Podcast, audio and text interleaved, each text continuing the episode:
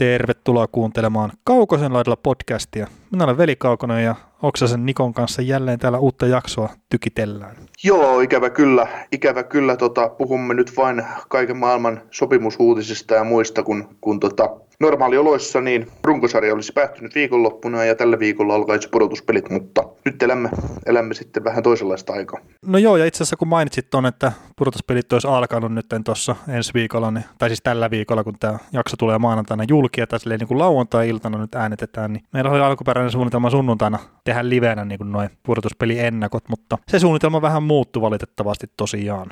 Joo, mikä fiilis tällä hetkellä NHLn pudotuspelien suhteen? Toronto ja Calgary on nyt ainakin ilmoittanut, että ennen kesäkuun loppua niin täällä ei tapahdu mitään.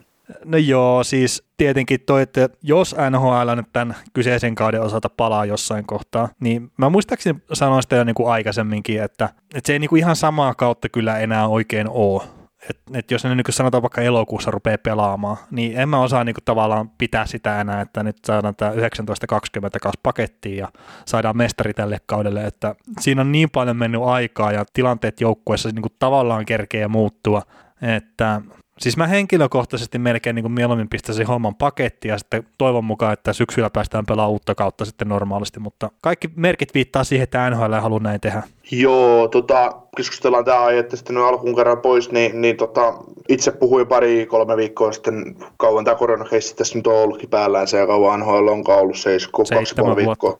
Niin, no joo, tuntuu kyllä itse asiassa seitsemältä vuodelta, mutta, mutta tota, joo, mä, mä pidän itse niin kuin, pari viikon sisällä me kuullaan NHLltä viimeinen ratkaisu ja että mitä tehdään. Että, että kyllä se niin kuin, tästä nyt jatkuvasti lukee siitä, että pelataanko pudotuspelejä ja mikä on todellinen ohjelma. Se on kun täytyy nyt vaan puhua jostain. Ja sitten just se, että mm. joku P.K. Subban kertoo, että joo, kyllä olisi ihan hieno pelata 31 joukkueen pudotuspelit. No varmaan, että sun joukkue on ihan sysi paskaa, että varmaan te haluaisitte olla niin kuin mukana, mukana playereissa ja se olisi ihan hauskaa pelata, pelata tota noin pelejä ja näin, mutta ei, en mä niin kuin tiedä, mulla alkaa kanssa niin kuin maku, maku menemään tähän, että jos Toronto, Torontossa ja Kälkärissä ilmoitetaan, että ei, ei yleisötapahtumia, isoja yleisötapahtumia kesäkuun loppuun mennessä, niin Voisi toukokuun alussa sitten ilmoittaa NHL, että hommat on seis ja järjestetään drafti joskus kesä, no, normaali aikaa ja aloitetaan, aloitetaan tota noin, no, mennään normaalilla aikataululla kohti seuraavaa kautta. Että Joo. No, can, no can do. Joo, mä nyt en ole ihan sata varma, että oliko se Toronto-ilmoitus sille, että, että tavallaan julkisia tapahtumia ei saa tehdä isoja, mutta sitten se ei välttämättä koskisi urheilutapahtumia, mutta ei se niinku varmaan silleen, mitä nyt sitä uutisointia tuota Pohjois-Amerikasta seuraa, niin ei se isosti niinku vaikuta siihen, että siellä menee tällä hetkellä asiat aika paljon huonompaan suuntaan päivittäin, niin mun on vaikea nähdä tosiaan sitä, että tässä niinku kesällä vielä saadaan pelata, että ehkä alkusyksystä sitten ne pääsis pelaamaan, mutta että sitten tosiaan, että onko se enää oikein puolen vuoden tauon jälkeen lähtee tämän kauden mestaruutta ratkomaan, niin mun mielestä ei, mutta kyllä mä niin kuin tavallaan näen sen pointin siinä, että raha ratkaisee myös. Joo, ja vaikka niin kuin aina, aina puhutaan siitä, että loukkaantumisiin, loukkaantumiset on esimerkiksi NHL semmoinen ja kaikessa urheilussa, että ne on, kaikille tilanne on periaatteessa sama, jokainen joukkue kärsii loukkaantumista näin, mutta nytkin ollaan jo kaksi ja puoli viikkoa oltu pois peleiltä niin kahdessa ja puolessa viikossa on pelaajia kerennyt aika paljon tervehtyä, niin kuin tavallaan. Et, on, on pääs, pääs, pääs että et tästä otetaan nyt kuukausi puolitoista eteenpäin, niin ne on eri joukkueet, mitkä sieltä tulee kehiin takaisin silloin, kun ollaan kaksi kuukautta tyyli oltu tauolla ja, ja tota, ei siinä on niin kuin, ei, ei silloin, ja siellä häviää paras terä, terä pois. Mä väitän, että jos tästä pelit nyt kuukauden päästä esimerkiksi alkaisi, niin ei Boston enää sama joukkue, mikä se oli siinä vaiheessa, kun runkosarja päättyi. Se voi olla huonompi. Taikka se voi olla oma itsensä, mutta, mutta niin kuin se just, että voimasuhteet muuttuisi todella paljon. Mm, niin ja sitten kun se ei tosiaan ole kuukauden päästä jatkumassa se sarja. Niin, niin, niin. niin. Mutta kun se on käytännössä, niin kuin kesätauko on nytten. Niin. Et, et toki jo ei ole näitä vapaiden agenttien liikkeitä ja näin, mutta että sitten niin kuin, no me mennään Bostonin myöhemmin tässä jaksossa ja meillä on jotain uutisia jo ja sopimuksia ja keskustellaan sitä selkeästäkin, mutta että jos ottaa nyt tosiaan sen Bostonin ja ottaa sieltä vaikka tämän Geno Chaaran, niin tuommoinen yli 40 kaveri, niin mitenkä hyvää siis sille tekee, no joo, siis saattaa tehdäkin hyvää, mutta että just tämmöinen niin puolen vuoden taukopeleihin tässä kohtaa. Ja, ja sitten kun aina niin kuin kaikki tietää, jotka on vähänkään pitempään sarjaa seurannut, että se kesätauko voi olla jollekin ikääntyvälle pelaajalle tavallaan se, mikä niin kuin tappaa sen flown siitä pelaamisesta, vaikka ne kuinka treenaa syviä näin. Niin sitten kun tullaan syksyllä takaisin, niin se ei ole enää se sama pelaaja. Saran kohdalla mulla on ehkä niin kuin kaikista nhl kaikkein vähiten epäilyksiä sen suhteen, etteikö se niin kuin palaisi huippukunnossa takaisin ja pystyisi olemaan niin kuin se pelaaja, mitä se on ollut tässä viime vuosina. Mutta siis kuitenkin se on aina se mahdollisuus, että aika niin kuin tulee Charankin tiimalasissa niin sanotusti täyteen, ja se ei pysty enää olemaan se hyödyllinen pelaaja sille joukkueelle, mitä se on kuitenkin ollut vielä tälläkin kaudella. Joo, niin että toisella on, toisella on se ikä, mikä, mikä tota noin, vaikuttaa kesällä siihen, että ei tule syksynä enää samalla, samalla tavalla ulos, mutta toisella on myös se, että kun ne saa 7 kertaa 7 miljoonaa lapun, niin ne ei tule enää samana pelaajana takaisin sarjan, että niin, niin, uusi, no se... uusi kausi alkaa. Että. no joo, ja siis onhan tässä nyt semmoinen niin ihan täysin eri tilanne, että kun kaikkea niin kuin käytännössä niin kuin pyydetään pysymään sisällä, ja okei okay, siis monet noista pelaajista asuu omakotitaloissa, todennäköisesti aika hulppeissa semmoisissa, ja niillä on autotallissa omat kuntosalit, ne pystyy treenaamaan, niillä on ammattilaiset, mitkä auttaa niitä treenaamaan, mutta entä sitten jossain New Yorkissa, mitkä asuu vaikka pilvenpiirtäjässä, niin semmoiset pelaajat, että niillä on välttämättä edes kunnon mahdollisuutta mennä treenaamaan tällä hetkellä. Niin. Niin siinäkin on varmasti pelaajia, mitkä on täysin eri asemassa keskenään. On, on, on. Ja, ja tota, no sitten taas, mitä tullaan tämmöisessä tilanteessa asioista, mitä välttämättä mediaan ei puhuta, niin, niin, niin pelaajat saattaa ihan hyvin niin kuin käyttää, käy, kulkee taksilla jäähallille ja mennä oman, oman hallinsa kuntoilutiloihin reenaamaan ja muuta, että, että mutta se tehdään vaan salassa kaikilta. Että se voi tai johonkin vastaava harjoitushalli, että mihin ollaan luotu mahdollisuus fasiliteetit niin pelaajille, että käykää harjoittamassa ammattianne, vaikka ette nyt pelaakaan. Että, niin. Mutta otetaan... Tota, semmosia. Joo, mutta otetaan hei tähän nyt, kun lähdettiin näköjään tässä järjestyksessä puhumaan, puhumaan tätä asiaa, niin kuin tämä ensimmäinen ns. pikku uutinen, että Conor McDavid oli niin kuin sitä mieltä, että NHL ei voi hyvätä suoraan pudotuspeleihin, mihin muu vastaus on, niin että Daa. että ei, ei tietenkään voi. Et kun käytännössä on tavallaan se kesätauko nyt, tai ihan sama mikä tauko, mutta todella pitkä tauko tulee nyt peleihin, niin joo, niillä pitää olla se jonkunnäköinen harjoitusleiri siellä, ja niillä tuleekin ole joku semmoinen, ja no sitten niinku, että onko harjoituspelejä, no ei välttämättä, mutta jonkunnäköinen vanabin runkosarja pitää pelaa vielä, ennen kuin lähdetään niitä mahdollisia pudotuspelejä pelaamaan. Niin, ootko samoilla linjoilla vai, vai mi- miten sä näet ton niinku asian? No siis mun mielestä se puhe, puhe harjoitusleiristä on tyhmä. Kolme yhteiset harjoitukset ja jatkamaan runkosarjaa tai tekemään se runkosarjaohjelma tyyliin kierrokselle 74 asti tai 72 asti. Tai ihan sama sillä että kaikki saa kaikki saa sen X määrän pelejä ja saadaan sitten tietynlainen selvyys siihen, että, että ketkä, tota noin, ketkä menee playereihin ja ketkä jää ulos, että, että semmoinen joo, semmoinen, että se on viikossa ohi. Se olisi se, se, olisi se kaava, mitä siitä lähdetään tekemään, eikä mitään 24 joukkueen pudotuspelejä tai mitään muuta vastaavaa. Että siitä se täytyisi niin kuin taikoa, kasaan, että se on niin kuin, mitä olen aikaisemmissa podcastissa sanonut, niin toukokuun puolessa välissä täytyisi pystyä saamaan pelit, pelit käyntiin, että, tai toukokuun puolessa välissä täytyisi melkein pudotuspelit saada käyntiin, että siinä olisi joku järki mun niin. mielestä. Mutta, mutta niin. Joo, eikö mä vaan katsoin tässä, niin kuin, että eniten pelanneilla joukkueilla on 71 peliä nyt ja sitten vähiten pelanneilla on 68 peliä, niin se, että jos vaikka niin pelataan 74 peliä, niin no, eri määrä pelejä on tietenkin joukkueella, mutta kyllä mä niin näkisin, että ne, joilla on nyt 68 peliä, jos ne saisi pelata kuusi peliä, niin saisi etulyöntiaseman niihin joukkueisiin nähden, mitkä pelaa vaikka kolme peliä. Mm. Niin, ja, ihan sit, vaan sen niin. takia, että niillä on parempi flow. Mm, niin, niin. Taikka sitten olisi niin, että joukkueet, jotka ovat teoreettisesti menettänyt mahdollisuus pudotuspeleihin, niin ei pelaa enää. Ja ne, ketkä on, noi taistelee pudotuspelipaikasta, niin ne pelaa. Mutta ei siinäkään periaatteessa mitään järkeä kyllä ole, että et, et sitten taas että et joku joukkue pelaa kovia pelejä, joku joukkue saisi, niin kuin näin niin. No, se on monimutkainen juttu, mutta onneksi meidän ei tarvitse päättää niistä niin, ja, ja siis se olisi ehkä kaikkein tyhmin, mitä niin kuin on väläytellyt, että olisi joku tämmöinen SM Liigan mallinen sääli playoff-systeemi. Eli jotkut joukkueet niin jäisi odottelemaan NS ensimmäisen kierroksen ajaksi, että pelataan sääliplayerit sitten, ja sitten sieltä pääsee lisää joukkueita mukaan. Ja sitten joku Boston, millä on niin kuin NHL paras saldo, niin ne oottelee siellä, että joku, no mikä se joukkue tästä nyt voitaisiin voitais heittää? No vaikka New York Islanders, että se niin kuin pelaa sääliplayerikierroksessa, se voittaa sen, sitten ne pääsee Bostonia vastaan sille, että niillä on pelejä alla, ja Bostonilla ei ole pelejä. Niin, niin oho. niin, ja sitten ihmetellään, kun Bostoni tippuu suoraan neljässä, ja sitten on niin kuin, että no onko tämä reilua? Joo, kyllä se kyllä se sillain on, että no, sitten varmaan niin just se loppurunkosarja, että kaikki, kaikki joukkueet pelaa sen, tehdään, tai tehtäisiin niin piste keskiarvo, keskiarvo, keskiarvosta tehtäisiin runko, niin sarjataulukko nyt, ja kaikki pelaisi vaikka neljä peliä, ja siitä. Mm. ja sitten pudotuspeleihin. Et joku, joku semmoinen, että koska ei toi, niin kuin, jos tähänkin nyt tulee se pelei, että jos kautta meinataan oikeasti jatkaa ja siihen tulisi kaksi kuukautta taukoa, niin se sarjataulukko, mikä oli voimassa ennen kuin tauko alkoi, niin se on, ei, se, ei, ei se kerro enää oikeasti mistään. Niin, niin, niin, Kaksi niin ja siis, myöhemmin. no ei, ei, ja siis kun oikeasti tässä niinku ihan turha kuvitellakaan, että me päästään pelaamaan toukokuussa tai kesäkuussa, Mm, että se on heinäkuu tai elokuu, kun alkaa pelit. joo, eikä siinä ole, ei siinä ole edelleenkään mitään järkeä. Että. Mutta Taikka sitten pelataan ikuiset Global Series, tuodaan ne Eurooppaan, Pe- pelataan Suomessa ne pelit pois. Ei siitäkään kyllä ole mitään järkeä. niin en mä tiedä niin kuin vaikuttaako se, että missä ne pelataan ne pelit. Jos, että jos missään ei saa niin kuin järjestää yleisötapahtumia, niin no, no itse asiassa valko ilmeisesti saa. joo, joo. Sinne ei se- vaan. Siellähän jo loppu just kiekkokaus. Joo, Junost Minsk voitti alko mestaruuden. No joo.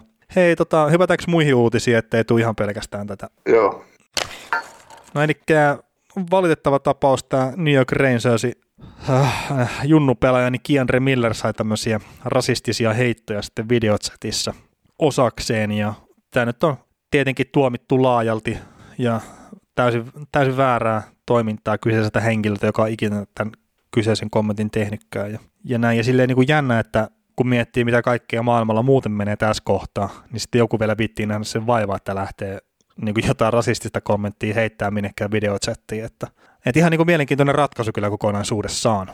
on joo, ihmisillä on tylsää ilmeisesti.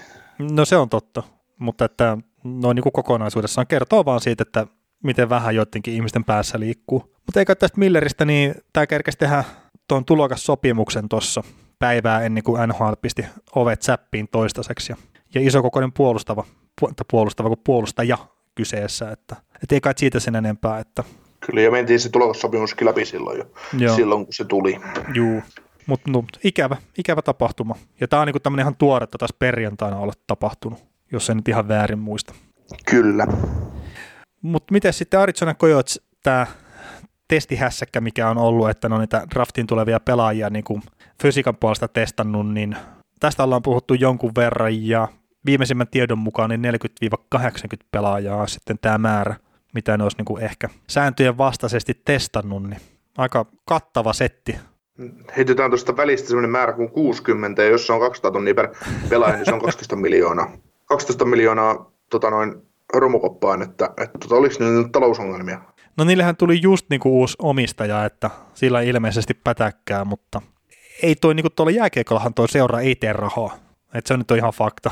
Joo, ei. Ei, ei, ei, ei ja toisaalta ei päänhuolessa kovin monta muutama joukkuetta, joka niin kuin oikeasti jääkiekolla rahaa tekisi. Et sekin on niin kuin itse asiassa Torontosta, hypätään taas toiseen, toiseen kaupunkiin ja toiseen joukkueeseen näin, niin suurimmalla osalla näistä joukkueista niin nämä on osa isompaa kokonaisuutta ja, ja tota noin, joku toinen maksaa, maksaa lystin tai kuittaa tappioita. Joukkueet itsessään, niin harvat joukkueet tuottaa, tuottaa itsessään niin kuin omistajilleen, tai olisi ylipäätään sellaisia joukkueita, että se on yksi ihminen, ja yksi ihminen ja omistaa pelkästään joukkueen sen oman Oynsä tai jonkun vastaavan kautta. Että, Periaatteessahan niiden pitäisi pystyä tekemään rahaa, kun on tämä tulojakosysteemi NHL, että menee 50-50, mutta että no, siellä on tietenkin semmoisia juttuja, mitä ei lasketa noihin palkkakattohommiin, että et, et, mutta että voisi nyt kuvitella, että omistajat pystyisivät tekemään paremmin niille rahaa, mutta että ei sitä tietenkään niin kuin Arizonassakin, ei, ei siellä vaan ole tarpeeksi välttämättä jengiä peleissä, tai sitten jos on, niin sitten ne liput on aika halpoja ja, ja näin. Ja Torontossa on vähän eri tilannetta Montrealissa, että ne tahkoo ihan hyvin rahaa ja tekee aika iso osanto kyseisen puullakin tuloksesta. Että. Joo, ja, ja tota noin, ja Amerikan puolella ylipäätään Yhdysvaltain puolella, niin kyllä ne on suurimmaksi osaksi glorihunttaamistahan nämä on. Että tota, silloin kun menestytään, niin hallit on täysi, ja silloin kun ei menestytä, niin, niin Phoenixissäkään ei ole edes kuultu semmoista joukkueesta kuin Arizona Coyotes. Mutta siis, mut toisaalta samassa on Kanadassa, että et, et kaikki, kaikki, kaikkialla se menee niin, että menestys yleensä tuo. Että onhan niinku, niinku Torontokin, niin onhan niillä aina hallin loppuun myyty, mutta ei se täynnä. Niin. Ja siis tässä oli monta vuotta kuitenkin putkeen, että, että ei siellä kauheasti porukkaa kiinnostanut, kun taisteltiin sijoista ynnä muut. No joo, se on tietenkin vähän ikävä lähteä aina katsoa, kun tietää niin kuin lähtökohtaisesti, että turpaan tulee tänäänkin. Mm. Mutta silti joka syksy uskotaan, että tänä vuonna, tänä vuonna se päättyy se meidän odotus. no mutta sehän on se urheilusuola, että aina voi tapahtua ihmeitä. Kyllä, Kyllä, mutta kyllä se tosiaan, niin kuin tämä Kojot, niin en niin kuin tiedä, että, että jahka tämä nyt tosissaan selviää tämä juttu, niin mitä ne, mitä ne tuosta nyt hyötyy? Ne on ihan typerää toimintaa siis. Mm, niin, niin, eikä ole mikään semmoinen niin kuin juttu, että mikä ei olisi pitänyt olla tiedossa. Että... Ei ollut mikään porsaareikä. Ei, ei, ei. Toki ne, nehän on väittänyt, että he ei ole omasta mielestään tehnyt mitään väärää, mutta että sitten kun niitä fysiikkatestejä ei saa tehdä niille pelaajille, niin sitten jos niitä on teetetty, niin ei siinä ole paljon kyllä mitään kierreltävää. Haastatella saa, mutta ei, ei teettää fysiikkatestiä. Joo, mitä seuraavaksi? Meneekö koronat läpi? No mennään koronat läpi. Eli Coloradossa nytten, hetken, niin toinen pelaaja, mutta mä niin mietin, että olisi niitä kolmaskin. No ei välttämättä, mutta että Coloradossa niin myös korona on ainakin myös toisella pelaajalla ja muistelisin, että ehkä Senatorsissa oli se viimeisin luku, että viisi pelaajaa. Niin ja toimihenkilöitä saattoi olla sitten vähän enemmänkin niin kuin äh, niin. Ottavaan seudulla, että, että se oli tosiaan yksi toimittaja ja tai saattaa olla enemmänkin, nämä nyt ei nämä luvut ole ihan, ihan tota, mintissä nyt, meikäläinen ei ole kerännyt niitä talteen hyvin, mutta, mutta tota, kuitenkin niin sekin jää, mutta, mutta ei niitä nyt niin hirveästi tule esiin. No niin, no, onneksi ei, onneksi ei. Mutta ei se nyt ole mikään ihme, että tavallaan nämä urheilijat, mitkä kiertää aika taajaan tuolla kyliä ympäri, että niihinkin se tarttuu. Joo, ja mainitaan nyt toi St. Louis Plusin selostaja John Kelly on myös sairastunut koronaa, ja toi Carolina Hurricanesin selostaja, minkä nimeä mä nyt en saa päähäni, mutta... John, John Forslund. Niin, niin mun muistaakseni hänelläkin tota, ei niinku ole tietoa, oliko korona vai ei, mutta hänet niinku tavallaan napattiin syrjään joukkueen parista silleen, että se oli samassa hotellihuoneessa kuin joku näistä NBA-pelaajista, jolla oli ollut korona. Aha, ja se okay. oli sitten itse omatoimisessa karanteenissa kaksi viikkoa.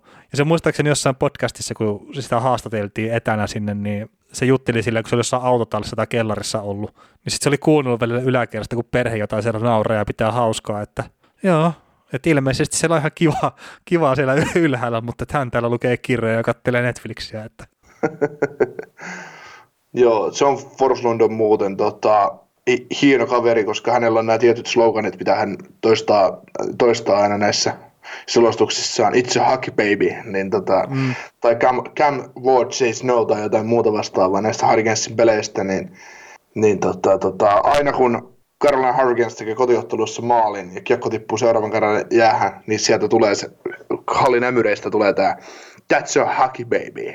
Ja sitten tulee kuulutukset, että kuka teki maalin, että mm. se on niinku päässyt oikein kulttihahmoksi, kulttihahmoksi kyseisessä kaupungissa. Se lostaa toki NBClle muitakin pelejä, mutta Juu, ja on varmaan kyllä yksi niinku parhaista nhl ylipäätään.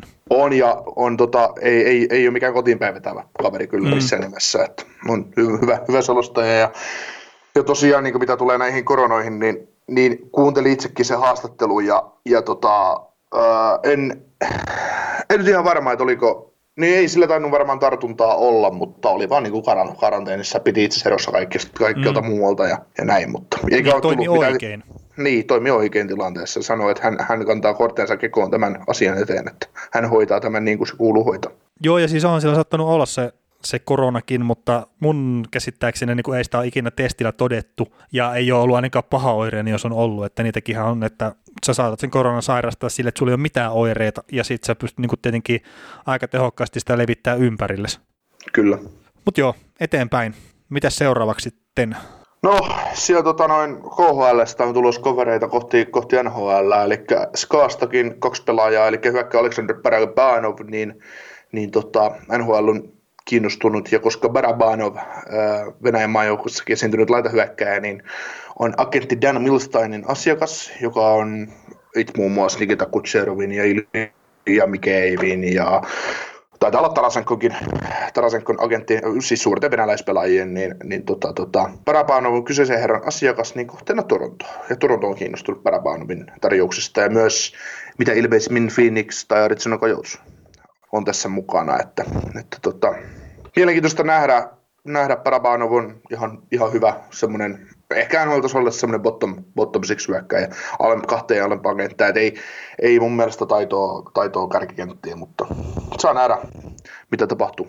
No joo, ja sitten Toronto on silleen looginen, että ne on ollut aika aktiivisia kuitenkin näiden venäläisten kanssa tässä viime vuosina, että et, et, ei, ei siinä, että tämä, no Mikaevhan nyt oli ihan niin kuin hyvä veto ja en mä tiedä, onko Zaitsevika huono, mutta että tietenkin se sopimus, mikä sille tehtiin, tai rooli, missä pelutettiin, ei ollut välttämättä oikein, mutta en, siis... en ihmettelisi, jos tota Torontoon päätys. Joo, ja kun nämä on halpoja, kun sä voit tehdä tällä 700 tonnin tai miljoonan diiliä, ja sä saat sillä niin kuin tavallaan laatu hyökkääjän joukkueeseen. Mm, niin, niin. Jos on kuitenkin, jos mä kokee, että siinä on upsidea, niin mikä siinä.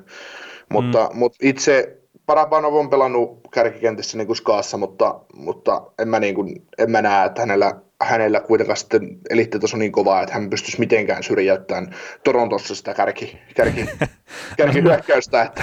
no, no tarvii olla aika kova kaveri tietenkin, Et, etenkin jos Toronto ei mitään pelaajakauppoja tee. Et siitähän on ollut myös niinku puhetta, että Torontosta pitää joku kärkihyökkäjä pistää niinku lihoiksi ja ja, ja no tietenkin Landry on ollut liipasemella pitkään, mutta että se on ollut tota, pelannut tosi hyvän kauden ja näin. Ja sit se, mistä mä oon vähän yllättynyt itse, että Mitch Marnerin nimi on myös noussut esiin niin kuin tämän kauden aikana näissä keskusteluissa, että, että ei ole ehkä kaikki niin silleen hyviä enää siellä kuin mitä oli vielä ennen kuin teki sen ison sopimuksen.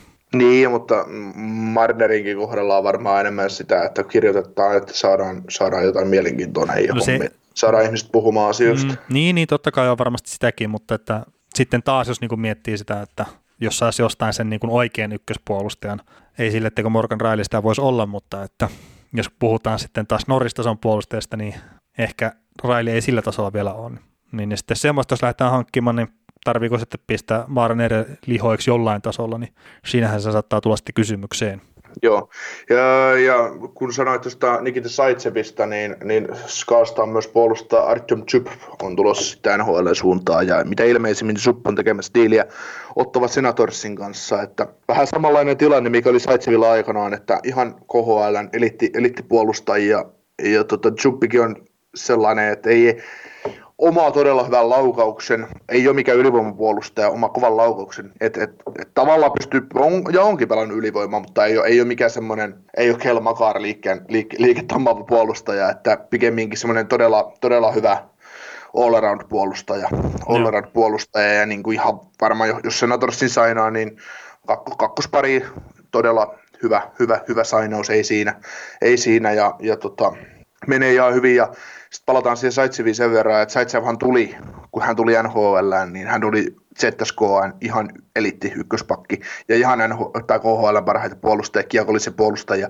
niin siinäkin just nähtiin se ero, että mikä on just kahden huippusarjan välillä, että kuitenkin se steppi, jos, jotta sä, me, jos sä meinaat, niin kun, jos sä oot KHL todella hyvä, niin sun täytyy sitten olla oikein piru hyvä, että sä oot myös NHL tosi hyvä, että mm. niin kun, ja tässäkin tapauksessa oli se Zub tai Saitsev, niin puhutaan ihan elittipakeista. Ja tähän sitten voidaan aina ottaa tämä Mikko Lehtonen, mistä on kyselty paljon, niin Mikko Lehtonen oli ihan elittipuolustaja KHL ja todennäköisesti on ensi kaudellakin vielä, että en itse henkilökohtaisesti usko, että hän NHL tulee siirtymään kesällä, mutta niin kuin se, että, että tota, pisteitä sä voit tehdä aina kuinka paljon vaan, mutta se, että sä kestät sen kaiken paineen, mitä NHL tulee versus KHL, niin se on, se on niin iso muutos, että mm siinä sitten saa olla todella, todella eliitti käsistää ja jaloistaa ja kropastaa ja päästään, että sä vaan yksinkertaisesti pärjäät siellä top 4 roolissa, koska sitten joku Mikko Lehtonenkaan, niin ei se ole mikään kolmosparin puolustaja. Niin ja siis melkein pelaaja kuin pelaaja, niin ehkä silleen, että jos on pientäkään epäilystä siitä, että se häviää kuvasta, kun peli menee fyysisemmäksi, niin sitten se niinku ei välttämättä voi sille NHL-taapalelle hirveän hyvää lupailla. Ei. ei, ja, ei. Ja, ja siis se niinku, mä en tarkoita sitä, että on taklauspeliä tai näin, mutta että kun siellä joutuu tekemään paljon enemmän fysiikan kanssa hommia, etenkin jos sä et ole niin kuin just joku Johnny Goodrow-tyyppinen pelaaja, joita ei ole niin kuin maailman mittapuolella kovin montaa, niin se vaan, että jos on niin kuin pientikään pelko, että se pelaaja häviää kuvasta tosiaan, kun vähän tulee niin kuin enemmän fyysisyyttä ja joutuu kaivaa kulmista kiekkoja ja näin, niin sitten on niin kuin vaikea nähdä sitä NHL-tulevaisuutta kyllä. Mm, niin, ja se tulee ihan just semmoiseen, että kun pelikovuuttakin on niin mon, monen erilaista, että, että se, että, että jotkut pelaajat, kun sä niin kuin tiedät, että otet, mä otan lempiesimerkki, niin John Klingberg tähän. Hyvä kiekollinen, puolu, hyvä kiekollinen puolustaja, taitava, taitava liikkumaan, hyvä syöttämään, ei, ei, ei mitään ongelmaa siinä. Mutta siinä vaiheessa, kun pelataan puolustajan ensisijainen tarkoitus on kuitenkin olla hyvä puolustamaan, mutta siinä vaiheessa, kun sä oot oma, omassa päässä jäät paineen alle, niin sieltä kävelee joku Ryan O'Reilly, niin se on säytänyt selällään se Klingberg siinä maali edes. Ei se pysäytä sitä Ryan O'Reillya. Joka tulee siihen malta Pat Maronia tai ketä, ketä näitä niin kuin vahvoja jässiköitä on, niin se katoaa kuvasta ja virheet, virheet korostuu. Just se fysiik- fysiikkapuolen puuttumisen jälkeen, kun sä oot kiekottomana vaan niin kuin onneton. Jos et sä ole sitten joku eri, erikoishyvä mailapuolustaja, mitä tällä taitoa tällä kaverilla nyt ei ole, minkä annoin esimerkiksi. Niin, niin ja sitten kun ei se välttämättä niin kuin ihan puhtaasti pelkästään fysiikasta, vaan niin kuin halusta tehdä asioita. Niin. Että haluaa mennä niin kuin pieniin väleihin. Ja no itse asiassa nyt tuli mieleen tämä 2004 World Cup, niin uh, mikähän pakki se oli kannalta, mikä jyrästi on Mikko Eloranna, kun silloin käytiin vielä koskettaa tämä pitkä kiekko pois, kun oli eri, eri, säännöt, eri säännöt, mutta kuitenkin niin kuin Suomi heitti pitkän kiekon, Mikko Eloranta luisteli sinne kiekkoon, ettei tule pitkää ja aloitusta omaan päätyy, ja niin kuin siitäkin huolimatta, että se tiesi se pakki, mikä siellä ikinä olikaan, että se jyrää sen yli, niin Eloranta meni sinne pieneen väliin ottamaan sen kosketuksen siihen kiekkoon, ettei tule pitkää. Ja joku Raimo Summanen varmaan niin tuli housuihinsa siinä, kun se niin kuin dikkas siitä, että mitä Eloranta teki joukkueen eteen. No okei, okay, Eloranta sai sitä tilanteesta aivoterähdyksiä, ei tainnut pelaa enää niin kuin sen jälkeen, mutta että ne on niin semmoisia pikkujuttuja tavallaan, mitkä sitten kuitenkin vaikuttaa siihen niin kuin kokonaisvaltaiseen pärjäämiseen just siellä mm. pienessä kaukalossa. Ja se halu mennä niihin pieniin väleihin ja halu olla niin kuin mukana siellä väännössä, niin sillä on aika iso merkitys. Niin, ja tässä tulee se, että kun sä oot joukkuepelaaja ja puhutaan, että niin kuin, niin kuin sanoit hyvän kuvan tästä Raivo Summasesta, niin, niin tota, puhutaan alivoimapelaamisesta, puhutaan ta, niin kuin kaikesta tämmöisestä, niin tämmöiset tuo virtaa joukkueelle, tämmöinen ja se, jos sä otat alivoimalla sen ison blokin, otat kaksi isoa blokkia, otat kolmannen ison blokin, et meinaa päästä jäistä ylös ja pysyt silti siellä kentällä ja otat sen neljännen blokin, niin ne on niitä, että kun se kaveri uhrautuu toiseen eteen, niin ei siellä sen jälkeen siellä vaihtopenkillä tai siinä kentällä, niin ei ne muut, ei ne muut jätä blokkaamatta. Ei ne äh, pysty niin. jättämään, kun se tulee se halu tehdä ja tulee se, että hemmetti, että toi näyttää esimerkkiä, toi johtaa, johtaa niin kuin esimerkillä, että että tota, otetaan vielä se viimeinen potku. Joo, tuo oli muuten tuo iso ja näistä, niin tuli mieleen, mä katsoin tuon Grandfourin Docker, mikä on Yle Areenassa. Taitaa olla niin englanninkieliseltä nimeltään Making Coco, mutta en muista nyt mikä se oli se Yle Areenassa oleva nimi, mutta sieltä se kuitenkin löytyy, jos joku haluaa katsoa. Niin siinä oli Paul Coffista oli juttua silloin, kun ne niin kuin varas Edmontonin sen, ja mä en muista kuka se hyökkäjä nyt oli, mikä niin kuin sitä sanoi, että kun ne oli Paul Coffey niin kuin varannut ja se oli jossain pelissä niin kuin pelannut huonosti ennen sitä, mutta se niin kuin sanoi kuitenkin valmentajalle, että kun se oli pitänyt kofi saada, niin se oli sanonut, että, niin että kai sä niin kuin ymmärrät coach, että en mä aion niin kuin blokkaa niitä vetoja jatkossakaan. Että just kun se kofin puolustaminen oli vähän semmoista niin kuin kyseenalaista, niin just silleen, niin kun mietit tänä päivänä, niin se kun hyökkäjä sanoisi niin kuin valmentajalle tai joukkueen johtajalle, että en, en mä ole niin kuin blokkaamassa vetoja. En mä ole tulossa alas. niin. en, mä, en, mä, en, mä, en mä luistele täysin alas. Mä voin odottaa myös sitä, että se puolustus antaa mulle sen syötä, että mä voin taas syökätä. Niin, mutta se vaan on niin kuin mielenkiintoinen silleen, että, että miten eri tavalla se on niin kuin ollut. Ja siis tähän niin kuin blokkaaminen on niin kuin suhkot tuore juttu, että tavallaan joka ikinen pelaaja blokkaa. Mm. Ja Vancouverissahan siitä pahoitettiin aikoinaan mieli, kun, kun tota John Tortorella pisti Sedinit alivoimaa ja blokkaille vetoja, että miten tämä nyt tämmöistä voi olla. Toisaalta, toisaalta se oli kyllä vähän semmoista, että miksi niiden täytyy pelata alivoimassa ja olla blokkaamassa vetoja, mutta, mutta kuitenkin. No joo, se oli ehkä semmoinen niin kuin tilanne, että siellä ei niin kuin kohdannut tämä valmentaja ja pelaajat niin kuin toisiaan silleen, että että vaadittiin vähän vääriä asioita vääriltä pelaajilta. Ja mun mielestä Tortorella on ehkä jopa niin kuin myöntänytkin sen, että, että, että hän olisi voinut tehdä parempaa duunia silloin siellä. Joo, mutta sitten tota jos palataan, otetaan Assilla tuohon Vancouveriin ja kun palataan tähän KHL loikkaaviin pelaajiin tai ketkä yrittää loikata tota, uudelle mantereelle, niin, niin tota, Vancouverin äh, varauspuolustaja Nikita Triamki, joka on tehnyt nhl ja pelannut pari, pari kautta nhl puolella, niin, niin, on pelannut tässä nyt pari-kolme vuotta mun mielestä KHL, KHL viime kausi meni automobilista Ekateripurin riveissä, niin, niin Triamkin haaveilee paluusta, paluusta NHL, NHL ja Vancouverin riveihin, niin siinä olisi kyllä sitten pakki, jolla on se koko ja fyysisyys ja kaikki tämmöinen riittää niin kuin NHL, mutta sitten häneltä puuttuu se liike. no joo, se ei ole ehkä tänä päivänä enää se hyvä juttu. Niin, että tota, tähänkin niin Trumpkin haluaa ja, ja tota, hän haluaa, niin kuin, että kun Vancouverissa menee hyvin, niin on, on, on, olisi kiva palata sinne ja kaikkea muuta, niin, niin tota, joo, kyllähän varmaan palata voi, mutta en usko, että NHL riittää, että vaikka kaksi metriä on pituutta ja 100 kiloa, yli 100 kiloa painoa, niin tota kaveria kierretään oikealta ja vasemmalta ja jalkojen välistä saakka, jos se menee sinne, että et, et, et, tota, sinne sitten vaan Pacificin, niin McDavidillä tulee olemaan hauskaa, että niin, jäikö ton, no joo, tarviiko Vancouveri iso kokoista kanketta puolustajaa? Niin. Tai tarviiko mikään joukkue? Niin, et, et kyllä aina, niin, aina haluta saa, mutta mä luulen, että Triamkin, niin jos Triamkin saa sopimuksen Vancouverin, niin se menee, tulee päätymään AHL. Joo, mutta ei kai siinä, ehkä, ehkä eteenpäin, niin saadaan tämäkin jostain kohtaa pakettiin.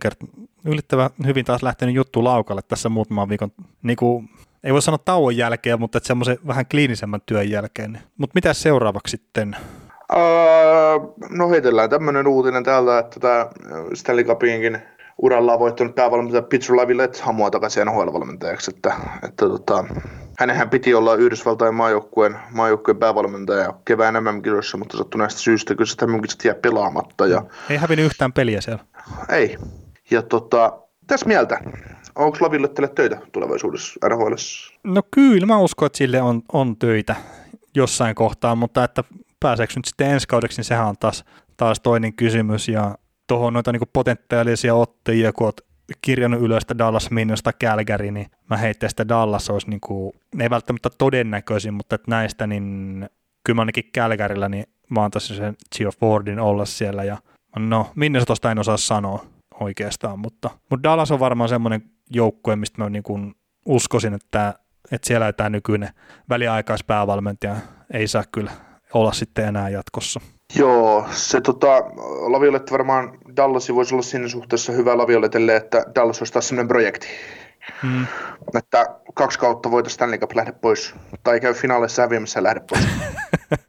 niin, niin, niin sehän on se pari kautta Laviolette, niin kestää se, tavallaan. Niin, se on, yleensä riittää, riittää että ei, niin. tarvi, ei tarvi kauempaa olla, mutta kyllä mäkin näillä viilettelen. Hän on kuitenkin ihan ainoa eliittivalmentaja tuossa sarjassa ja ollut aina, että, että Kyllä, kyllä hänelle on aina töitä tarjolla. Mm. Ja mä oon, mutta tulla vielä varmaan vähän semmoinen, että eihän kyllä apuvalmentajaksi lähde mikään. Että se, se, ei, niin kuin, se ei toimi ton, ton kaverin kanssa, mutta eikä hän nyt tarvitse siihen suostua, koska silloin sormuksia sormessa ja, ja tota noin, muutaman kerran hävitysfinaalit ja muuta, niin ei, ei hänen tarvi tavallaan nöyrytä heikomman bestiin. Niin, niin ja siis totta kai hänessä niin kuin monissa on, että kannattaa aina katsoa niin kuin tavallaan se tilaisuus, että, että mihinkä joukkueeseen haluaa lähteä, että että nämä Dallas, Minnesota, Calgary on kaikki semmoisia niin joukkueita, että joiden kanssa pystyisi etenemään niin kuin jonnekin just esimerkiksi. Mutta sitten jos nyt Detroittiin tarjottaisiin, niin kannattaisi ehkä kaksi kertaa miettiä, että haluatko sinne lähteä. Joo, ei siis se, se on taas projekti, mikä ei sovi Laviolettelle, että et niinku, ei, siinä ole, niinku, ei siinä ole mitään järkeä, että, että tota, mitään järkeä Lavioletten kannalta, eikä mitään järkeä Detroitin kannalta maksaa Laviolettelle 5 miljoonaa vuosia, että tuu tänne penkin taakse, taakse seisoo että nostamaan sieltä 31 siellä 28, että ei, ei, ei, Nappikaus. niin, että ei se, ei se tota, siinä, siinä, niinku, siinä niinku monta monessa, että, että näin, mutta niin. Kyllä viloittele töitä ja varmasti on, ja paikkoja varmaan avautuu. No toisaalta nyt taas nämä saturaiset syystä, niin kaikki on vähän outoa, että, että mitä, mitä, mitä tapahtuu. Tässäkin oli itse asiassa Minnesotasta just hyvä, että oli hyvä kommentti, että, että tota, joo, että Dean Iverson saa jatkaa päävalmentajana, jahka kausi jatkuu. Sä ok, minä sitä vaihtaa tosiaan valmentajaa tässä, tässä kun tämä kolme, jos tulee yli se kolme kuukauden paussi, niin joo, me hankitaan uusi päävalmentaja sen aikana. Niin, mutta nyt on hyvä hetki. Niin, ajaa sisään. niin olisi No joo, aj- ajalepa tosiaan tässä mitään niin systeemeitä sisään, mutta... Kunnon videosulkeiset saa kyllä niin. kaikkien pelaajien kanssa. Näin me ruvetaan pelaamaan. niin, no mutta... joo.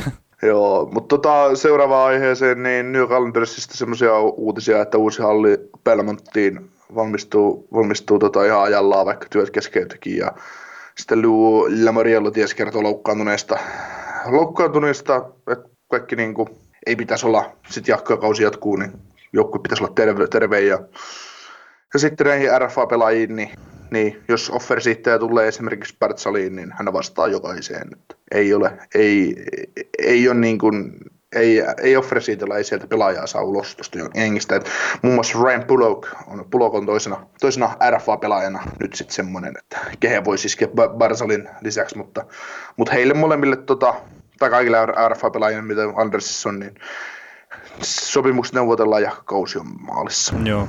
Ja Puloko itse asiassa myös tosi tärkeä pelaaja saada sopimus sitten, että on niin, erittäin iso, hyvä. Oo, iso kokoinen raitipuolustaja, ihan, ihan top 4 top 2 kammaa tuossa jengissä, että et ei niitä, niin kuin, en muista onko ykkös- vai kakkoskierroksen varauskyseinen pakki, mutta, mutta, tota, mutta semmoinen niin kuin, äh, kasvanut eliitiksi tavallaan. On joo, ja silleen, en mä tiedä puskista, mutta että, että, että vähän niin kuin kuitenkin tuossa vuosi takaperin, niin, niin silleen pienesti puskista tuli tämä pari kautta takaperin itse asiassa, että ainakin itselleni siis silleen, silleen että en niin kuin osannut odottaa, että tekee niin hyvän läpimurron NHLään, vaikka onkin tosiaan ykköskerroksen varaus ollut aikanaan. Joo. Sitten tota noin äh, semmoinen uutinen tuolta yliopistokiekkoilun puolelta, eli Hopi Baker-palkinnon finalisti, eli NCAA on paras pelaaja. Niin kolme finalistia, maalivahti äh, Jeremy Swayman, Boston, Bostonin varaus, ja sitten Scott Perunovicista puhuttiin viime viikolla puolustaja, ja sitten Jordan Kavakuchi tuolta North Dakota Universitystä, eli pois, pois Dakotasta, äh, joka oli ihan, piste, ihan kärkipään piste, piste nikkareita, ja Kavakuchi on varamatopelaaja, että saa, saa nähdä, että päätyykö NHL sitten ikinä, ikinä mm. kyseinen kaveri, että tämmöisiä, tämmöisiä nimiä sieltä. Ja, ja tota, ennen kuin tuoreisiin sopimuksiin tästä siirrytään, niin tänään lauantaina järjestetään Ontario Hockey Leaguein varaustilaisuus, eli OHL, OHL varallaan pelaajia ja myöhemmin sitten VHL, QMIHL, USHL, niin, niin, niin, niin OHL varattiin ykkösenä North Bay Battalionin riveihin tämmöinen 2004 syntynyt puolustaja kuin Ty Nelson. Oikealta laukoa puolustaja, että sanon näistä 16-vuotiaista nyt yhtään mitään, mutta tämmöinen, tämmöinen kaveri on siellä, siellä varattu ja samasta Toronto Junior Canadiensin joukkueesta meni tämmöinen hyökkäjä kuin Panafimis, 180-senttinen hyökkäjä samalta sama, sama, sama, sama vuotinen kaveri niin meni kakkosena sitten, sitten tonne Niagara Ice Dogsiin. Varmasti, kolme... varmasti pelimiehiä. Joo, nähdään sitten sit kolmen vuoden päästä, niin. että miten heidät NHL joskus varataan ja miten me keskustellaan, kuinka me kerrottiin, kuinka nämä kaverit, kaverit tulevat. Joo, joo, tie, tiedettiin ihan. Joo, me oltiin, oltiin, oltiin, nähty niin pitkää filmiä näistä kavereista, että meillä on ihan, että, että näistä tulee näiden tämmöisiä tämmöisiä, että kyllä mä, niinku, kyllä mä niinku uskon, että toi Fimis tulee olemaan joskus todella, todella laadukas kahden suunnan sentteri, että, että että tulee varmaan monta selkeä voittamaan ja Hartikin jossain vaiheessa. Että... Joo, ja semmoinen isokokoinen fyysinen kaveri. Mm-hmm. Kyllä, mutta OHL varataan 300 junnuria joka vuosi, että 15 kierrosta 300 junnua, ja sitten erikseen tämä import drafti, missä varataan kaksi kierrosta, että varataan niin kuin Euroopasta pelaajat. Joo. Joo, ja mitä noita vhl varaustilaisuus, niin muutaman viikon päästä 22.4. ja sitten USHL niin 4.5. eli toukokuun alkupuolella. Joo, tota, GMJHLn päivää ei jostain syystä mistä löytynyt, mutta se on kyllä ranskankielistä seutua, niin, niin ei, ei, yllätä, ei yllätä, ettei välttämättä löydy, löydy mutta, mutta tota, tai en ainakaan semmoisella pikas, pikaisella houlla löytynyt sillä kuin VHLstä ja USHLstä, ja USHL on tämä Jenkkien, Jenkkien sarja vastaava, mitä puhutaan kasvavana junioriliikana yhdessä VHL ja OHL kanssa. Joo.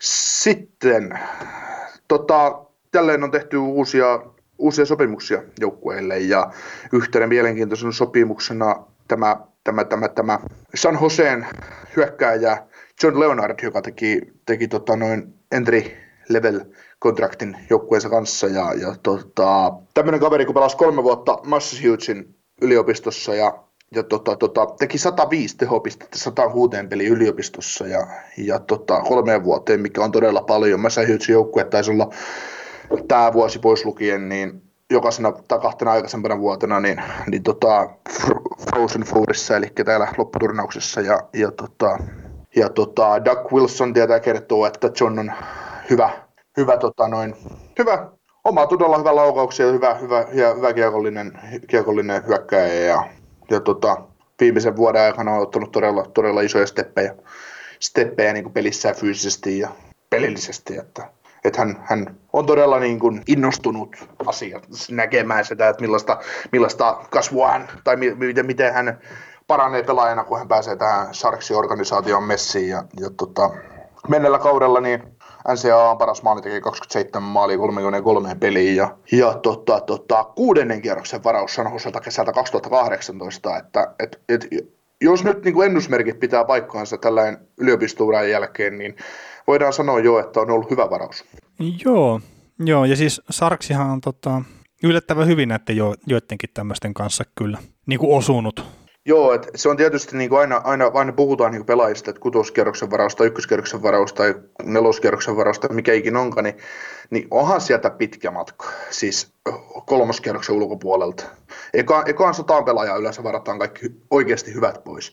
Mutta niin kuin meillä oli viime jaksossa, säkin otit hyvin esille sen, että joku pelaaja oli kasvanut 10 senttiä pituutta varaus, varausvuorosta. Että ne herää, herää vasta myö, myö, myöhemmin niin kuin, ja niihin ruvetaan kiinnittää huomioon.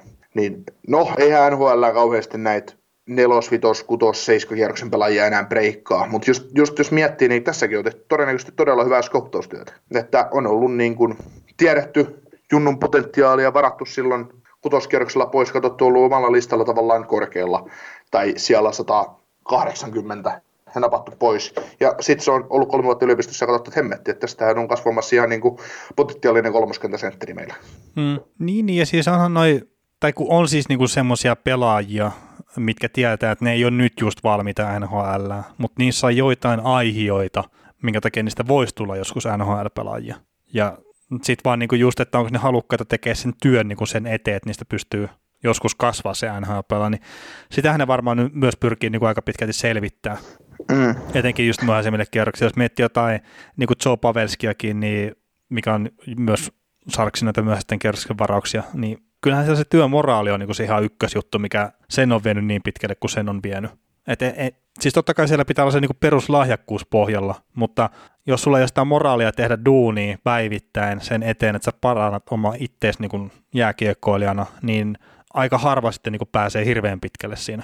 Joo, se on niin kuin, tietysti se on ihan sama, minkä, minkä tason varaus sä oot ja noin, mutta yleensä ne kaikista tavallaan varmimmat tapaukset menee ensimmäiseen 30 pelaajaan tai 60 pelaajaan ja sitten vasta, sit vasta kun ne varmat on varattu, niin, niin ruvetaan hakemaan sitä katsomaan eri lailla niitä pelaajia, tai semmoisia pelaajia, mitkä ei ole näyttänyt niin varmalta, varmalta varaushetkellä. Että, niin että on oikein, tietysti... miten määrittelee, että siis sehän tippuu jonkun tyyliin, oliko se niin tyyliin kutosvarauksen jälkeen, tai saattaa olla jo aikaisemminkin, että sanotaan niin joku top 6, niin se todennäköisesti siitä tulee semmoinen nhl mikä pelaa 300 peliä, niin se on ihan järjettömän paljon isompi kuin missään kohtaan sen jälkeen koko varaustilaisuudessa.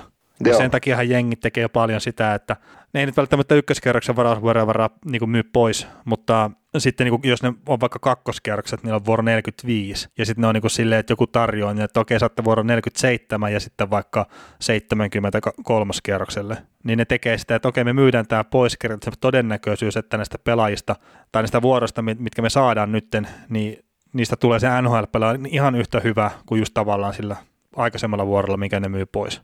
Et Joo, ja tästä, et, mm, niin, sano vaan. Niin, niin ei, mutta se vaan niin kuin, että ne on tehnyt niitä, tai ei se tarvii mitään hirveän isoa matemaattista kaavaa edes tehdä, että ta, ottaa vaan tarpeeksi paljon niitä varastilaisuuksia ja katsoo, että miten ne todennäköisyydet menee ja, ja näin, ja niillä on ne omat niin kuin laskukaavat siihen, että miten ne arvostaa niitä varausvuoroja, ja ne käyttää sitä tosi paljon siellä varaustilaisuudessa tänä päivänä hyväkseen.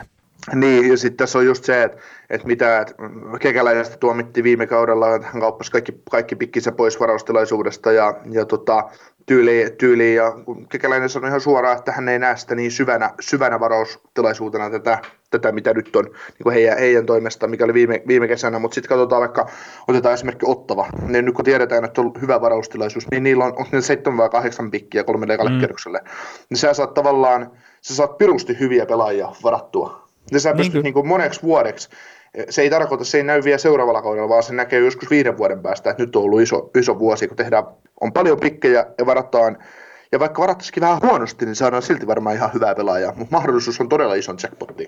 Ja niin, ja no onhan ne sekin sitten, no nyt taas niin lähtee vähän polveille tämä keskustelu, mutta just noissa, niin kuin, että mitenkään näitä niin kuin ihan kärkivarauksiakin arvostetaan. Et esimerkiksi kun otetaan tämä yksi viime vuosien niin suuri floppi ykkösvarauksista, tämä neljä Kupov, niin Brian Burke on esimerkiksi sanonut monessa eri podcastissa sitä, että neljä Kupov oli niitten niin kuin varauslistoilla niin kuin sillä tavalla ei varata pelaajana ihan sen takia, että se oli haastattelussa ollut niin ylimielinen. Ja no itse asiassa se on tainnut Kälkärissä olla silloin ehkä vai oliko se Torontossa vielä, yritän miettiä sitä. Mutta se, se niin Jakubov oli käyttäytynyt niin kuin se oli käyttäytynyt sen takia, että hän oli sitä mieltä, että se joukkue, missä Börge silloin oli, niin ne ei tule varaa sitä, koska hän piti itseään niin kuin parhaana pelaajana sen raftissa, ja sen takia se käyttäytyi ylimielisesti, ja sitten Börge oli silleen, että okei, että tämä on väärän tyyppinen pelaaja niin kuin ylipäätään meidän joukkueeseen, että vaikka olisi mahdollisuus varata, niin me ei ikinä tehtäisi sitä. Niin, sitten tuli Edmonton ja koki, että tämä on ihan meidän näköinen pelaaja napataan ykkösenä. No joo, ja siinäkin oli tämä kaikki, niin kuin, että omistajat sanoivat, että nyt te varaatte tänne skoorit, ei me haluta, no varaatte silti. ja, ja itse asiassa hei, toinen pelaaja, mistä tuo Brian Burke on puhunut, ja tämä on ihan mielenkiintoinen, Alexander Daikle, niin silloin kun se oli varaustilaisuudessa, niin, ykkösenä. niin meni ykkösenä, mutta äh, Burke oli silloin Hartford Whalersissa, ja muuan Chris Pronger oli siinä samassa draftissa, niin Pronger oli niillä ykkösenä niiden listoilla siinä draftissa. Ja siinä oli joku toinen pelaaja, mitä mä en nyt muista, mikä oli kakkosena, mutta Daikel oli muistaakseni vasta kolmatta niillä listalla. Että ne ei nähnyt sitä Daikelia niin kuin silleen, että tämä on pakko varata, vaan niillä on ihan selkeä se, että Chris Prongeri on sen draftin paras pelaaja. Joo. Mutta no itse asiassa, siis sillehän niin kuin mielenkiintoisia kuunnella jälkikäteen ja etenkin nyt tällä hetkellä, kun ei ole semmoista niin sanotusti tuoretta jääkiekkojuttua älyttömästi, niin toi Hockey Central nuori, mitä mä itse kuuntelen, ehkä kaikkein eniten podcasteista jostain syystä, niin siinä ne käy noita vanhoja juttuja läpi tällä hetkellä ja ne haastattelee valmentajia ja seurojen johtohenkilöitä ja kaikkea tämmöistä, että mun mielestä se on ollut niin kuin tasollisesti parempaa jääkiekkokeskustelua nyt tämän koronakriisin aikana kuin mitä se on niin normaalisti ehkä NHL-kauden aikana. Ihan vaan sen takia, että minkälaisia ihmisiä ne jututtaa siinä. Niin no, normaalisti se on sitä, että Toronto voittaa peliin, niin me voitetaan Stanley Cup ja Toronto häviää peliin, niin pitäisikö putkea päävalmentaja? no jotain semmoista jo. se, se, se, on niin kuin näin yksi, yksi, yksinkertaisesti. No ei se nyt ihan niin radikaalia, mutta jos voitat kaksi peliä putkeen, niin ollaan Stanley Cup-mestareita, jos häviät kaksi peliä putkeen, niin sitten pitää jo Matthewsi kaupata. Mm. Mutta joo, huumori, huumori, huumori sikseen, sikseen ja, ja seuraaviin sopimushuultisiin. Muun muassa Chicago paukutti neljälle pelaajalle sopimukset. Sieltä sai suomalais maalivahti Kevin Lankinen kahden vuoden jatkosopimuksen ja taisi olla ensimmäinen vuosi kahden suunnan sopimus tai toinen vuosi yhden, su- yhden suuntainen ja 800 tonnia cap hitti. Öö, Lankisen kohdalla juttu on vaan se, että nyt on mahdollisuus ottaa sitten NHL paikka itselleen, että, että mitä sitten Crawfordille käy ja näin, niin että, että semmoinen, semmoinen niin kuin show it. Niin, niin kyllä. Sitten tota, Chicago hank, tai sainas myös oman, oman tota, varauksensa Andrei Altubar niin kahden vuoden sopimukseen 800 tonnin cap hitillä KHLstä oikeanlaita hyökkääjä. Pari viime kautta Sotsissa KHL ja, ja tota, noin, no on huono joukkue ja organisaationakin aika muovinen ja kaikkea muuta, mutta, mutta en usko, että kyseinen hyökkäjä tulee ikinä olemaan NHL-pelaaja, että AHL-yrä, AHL-yrä ja 30 varaus 2017. Sitten tota Evan Barrat teki öö, tulokassopimuksen kolme vuotta ja 870 tonnia käpitti. Ja tota, samalta, samalta kesältä varaus kuin tämä venäläishyökkäjä kolmoskierrokselta 2017 ja öö, kolme edellistä katto Penn State yliopistoa yliopistoa tällä keskusyökkäillä taustalla ja, ja tota, oletettavasti varmaan semmoinen kakkos-kolmoskentän keskusyökkäjä ehkä tulevaisuudessa. Sinne uskon, että potentiaali riittää. Ja sitten tota, ennen kuin annan sun sanoa mitään mielipidettä näihin, niin, niin tuota, ahl Matthew Highmore kahden vuoden jatkoon 725 tonnia per kausi cap hitti ja ahl 49 peliä on pelannut pari viime kauden aikana showssa, että, että tota, semmoinen hissipelaaja, mutta joo, anna palaa. No ei, mulla näin mitään semmoista isoa sanottavaa, että ehkä, ehkä lähinnä vaan just, just sen verran, että ei edes nyt ihan hirveästi meikäläisen niin kuin tämmöinen, nyt yritän miettiä, että onko tämä oli kyllä ihan törkeästi sanottu, mutta että ei hirveästi niin mikään viisari kyllä värähdä, että aika tämmöisiä niin mitään sanomattomia sainauksia. Parat, parat on mielenkiintoinen, että, että mitä hänestä tulee. Että, mm, niin no joo, se on, se on ainut noista nimistä, mistä niin voisi ottaa jotain. Mm, tietysti, ja sitten se lanki, lanki, lanki, se juttu, että mitä, mitä hänestä on, että mm. et oli jo paljon spekulaatio, että päätyykö Eurooppaan takaisin, mutta kun kaikki tiesi sen maalivahtitilanteen, mikä Chicagossa on, niin, niin ei, ei varmaan, miesi, siis mä uskon, että kun Lankinen tietää tilanteen, missä mennään, niin hän kahden suuntaiseen sopimukseen ja hän haluaa ensi syksynä näyttää, että hän ottaa nhl maalivahdin paikan. Ei hän muuten olisi sitä tehnyt. Ei tietenkään ja totta kai itse pitää luottaa, että ei siinä. Niin, mutta se just, että tuo Chicagolle tavallaan helppo tilanne. Voidaan lyödä, voidaan lyödä tuommoinen diili ja OK, Lankinen tiedää mun mielestä AHL on hyvin jo ensi kaudella, vaikka sinne joutuisikin. Että semmoinen, semmoinen soppari on, mutta, mutta kuitenkin No joo, puoli miljoonaa on näköjään tuo AHL-palkka, että ei Euroopasta ihan välttämättä tuommoisia rahoja tuu saamaan mistään. Mm. Luulen, että jokerit olisi varmaan voinut sen Tai vähän enemmänkin. Niin, omalle kasvatille. Niin. Joo, sitten tota Columbuskin teki sopimuksen oman puolustajalupaus Tim Bernin kanssa sveitsiläis, sveitsiläispakkista 82 senttiä 3 kiloa ja leftiltä laukoa. Ja tota, Zürichissä, Zürichissä viime kausi äh, 45 peliä 4 plus 7. Debytoi myös Sveitsin maajoukkueessa ja, ja tota, oli joukkueessa neljänneksi tehokkain puolustaja viime kaudella ja, ja tota, kutoskerroksen varauskiselta 2018. Et nämä on ollut taas, ää, mitä olen jutellut joukkueen joukkueen kykenetsijä Jarkko Ruudun kanssa asiasta, niin Timberni, Timberniin on todella paljon odotuksia ja, ja tota, on niin tosi, tosi hyvä, hyvä puolustaja ollut Sveitsin liigassa, että että tota, ja muutenkin täksi kaudeksi oli sellainen suunnitelma, että, että jahka Sveitsissä kausi päättyy, niin hän tekee sopimuksen NHL ja tulee kattelee ilmapiiriä ja sitten pois Amerikkaan AHL, taikka AHL pelaamaan, taikka sitten NHL-joukkueen mukaan kattelee, mikä, mikä meno on, että semmoista. Onko sulla Perni jotain? Onko en, hänessä... En tiettävästi hän... ole ikinä sekuntiakaan hänen pelaavan, niin en mä vitti ihan hirveän paljon syväluotaavaa tästä kaverista kertoo. Joo, Junnu-kisoissa taisi pelata Suomea, en ole ihan varma pelasiko Sveitsi Suomea vastaan Junnu-kisoissa viime, viime, viime talvena, mutta, mutta kuitenkin. No sikäli kun pelaskin, niin en ole varma sitä peliä edes katsonut. Ei, mutta siis aika vähälle on jäänyt nämä junnukisatkin valitettavasti tässä viime vuosina. Samoin, ja siihen yksi suuri syy on se, että kun niitä pelejä on niin älyttömän vaikea katsoa. Streamiltä meikäläinen ei meinaa enää jääkiekkoa katsomaan, että nämä maksulliset palvelut on sen verran hyviä, että ja hyvä hintaisia, siis edullisia mun, mun makuun, että, että, että, jos ei pelejä, pelejä on nähtävissä ihan telkkarista tai niin kuin maksullisesta palvelusta, niin en todellakaan rupea striimiä, vaan katsoakseni jääkiekkoa. Joo, ja siis mä muistan tämmöinen pieni mainostus nyt Maikkarin suuntaan, mutta silloin joskus, en ole itse asiassa varma, että missä ne, onko ne Ylellä itse asiassa nyt nuo junnukisat? Joo. Joo, ei, mutta silloin joskus kun Maikkarilla oli nuo junnukisat, niin niitä pystyi ostamaan sen paketin, että sai ne kaikki pelit näkyviin ja ne pystyi katsoa sitten ihan milloin vain ne pelit kun halus, niin kyllä mä sen niin kuin ostin pari kertaa, mutta et sitten sekin meni huonompaan suuntaan jossain kohtaa ja mulla nyt semmoinen muistikuva, että kun Yle näitä kisoja viimeksi näytti, niin jotenkin hirveän valikoidusti tuli kyllä ne pelit. Et kun olisi kiva katsoa muutakin kuin pelkästään Suomea.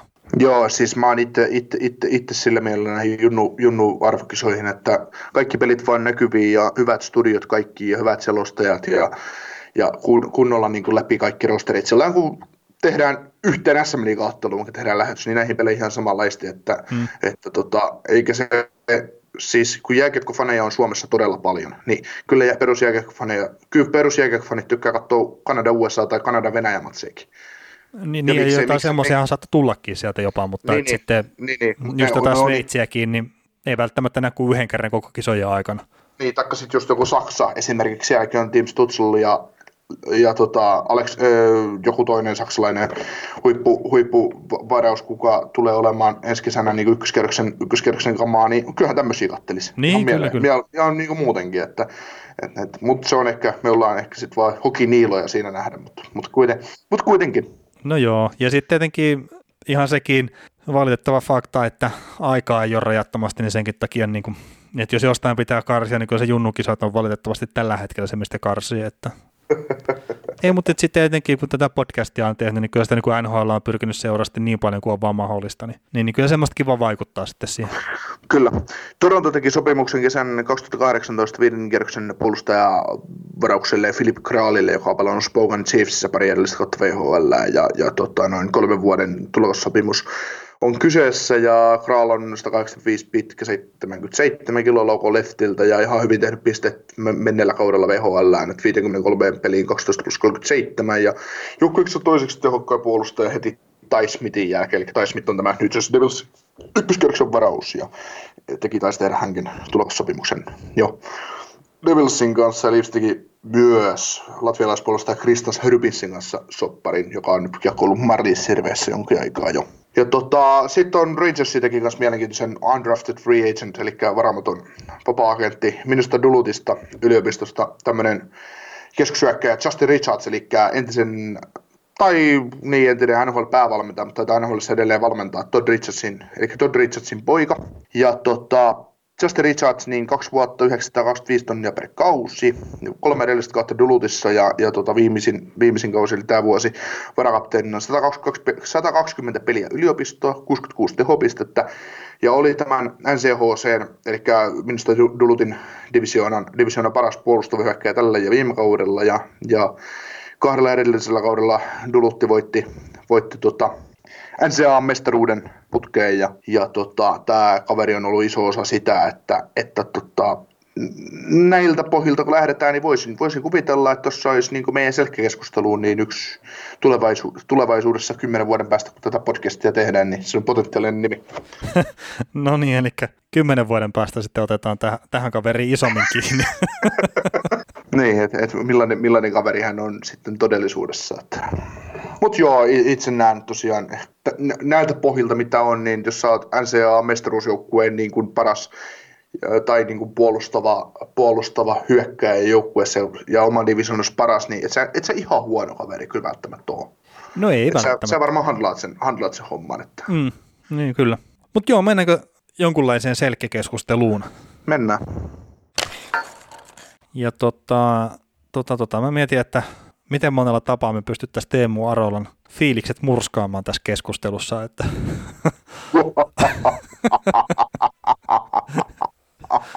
Tämä on tämä Mark Stone Haters Club on nyt taas vauhdissa. Niin siis se on aika hauska, kun me ei oikeasti vihata häntä. Niin, vai vihataanko? No ei mulla ainakaan mitään Mark Stonea vasta. No ei siis aivan huikea pelaaja ihan, ihan oikeasti, mutta tota, tämä itse asiassa selkkikeskustelu on niin kuin, aika niin kuin omasta mielestä niin kuin haasteellinen, että tämä niin kuin vaatisi oikeasti niin kuin iso iso perehtymistä, eikä pelkästään niin kuin just statistiikan puolesta, vaan just sitä, että niin kuin pitäisi nähdä pelejä ihan älyttömiä määriä. Niin, mä itse asiassa pistin Twitteriin teille kysymyksen meidän kuulijoille ja Twitter-seuraajille, että nimekkä jokaisesta joukkueesta meille selkkäpelaaja, kuka ansaitti sen selkkätrofi. Niin meille tuli yksi vastaus ja siinä oli kymmenen pelaajaa ehkä. niin, niin me puhuttiin ennen podcastia sitä, että jokaista joukkuetta pitäisi kauden aikana nähdä, tai runkosarjassa nähdä se vähintään 30 peliä sillä että sä oikeasti katot sitä joukkuetta, sitä yhtä joukkuetta siellä kentällä, kun kaksi pelaa vastakkain, niin yhtä joukkuetta vaan katot. Ja katot niitä kaikkia pelaajia ja seuraat nimenomaan keskikaista ja laitureita ja pakkeja ja näin, niin jotta sä saat todellisen kuvan siihen. No, jos sä katot 30 peliä vuodessa, niin jokaista joukkuetta sillä että sä katsomalla katot, niin se on aika monta matsia, mitä sun täytyy pystyä katsoa jääkiekkoa. Ja se on mahdotonta. No ei se mahdotonta ole, mutta, mutta, mutta sitten sit pitäisi niinku olla vähän täyspäiväisesti mukana tässä hommassa. Niin, niin, että eikä, ja semmoisia päiviä ei saa tulla, että kun katselee, katselee tota, tietokoneen ruudulta peliä ja sitten katsoo ulos, että aah, peura. keskittymisen täytyy pysyä fokusoituna koko ajan. Ja sitten kun miettii, että nämä pystyy esimerkiksi tätä meidän tunnin tai kahden tunnin podcastia tekemään keski, keskittymään täysin tähän. niin. Ja, huoma, ja huoma, meidän kuulijat ei välttämättä tiedä, mutta me emme pidä taukoja tässä välissä. Että joo, puhumme, joo, ihan, joo. puhumme ihan yhteensoittoon nämä kaikki ei, läpi. Ei, ja, ja, tänäänkin lämmiteltiin sille, että me johdettiin tunti paskaa ennen kuin ruvettiin nauhoittaa, että et, et, ei, ei, siinä. Pitää muuten joskus teettää tuommoinen A-peurapaita. Niin, mutta joo, selkeä. Se, joo, selkeä. Tota, mulla on tässä niin pari pelaajaa ennen kuin mennään top kolmeen, mutta mä niin mietin, että olisiko tässä jotain niin muita, mille haluaisi vielä niin jonkun pienen tunnustuksen heittää ennen kuin lähtee niin kuin käymään nimiä läpi. Niin, niin no, no itse asiassa sanotaan, toi Leon Raisatteli niin nostettiin, nostettiin esiin tuossa Hockey Nuunissa silleen, että, että sen puolustuspelaaminen on ottanut niin steppejä eteenpäin ja mulla ei ole mitään niin syytä epäillä sitä, etteikö näin olisi, ja, ja varmasti näin onkin. Ja siis sehän pelaa niin NHL yli eniten kaikista hyökkäjistä. Niin Drysaitel on varmaan silleen niin kuin ihan mielenkiintoinen pelaaja, mutta en mä sitä osaa niin selkkikeskustelun itse nostaa mukaan. Mutta sitten niin jos suomalaisista, niin ei oteta Parkkovia mukaan, mutta otetaan semmoinen kaveri, mikä ei saa tunnustusta puolustuspelaamisestaan riittävästi, niin Teuvo Teräväinen. Oletko yhtään samalla linjalla siitä, että teräväinen no, on... Nyt, nyt sä heitit aikamoisen pommin. Jos mä yleensä tiputtelen pommin, niin nyt, nyt, nyt, tuli niinku, nyt tuli semmoinen pommi, mutta mut tota, joo, siis mietitään Teuvon pelaamista, niin, niin tota, onhan hän kehittynyt Stanley Cup-vuodesta kiekottomassa pelissä aivan järkyttävästi. Joo, ja siis kyllähän tässäkin se symbioosi Sebastian Ahon kanssa varmasti painaa.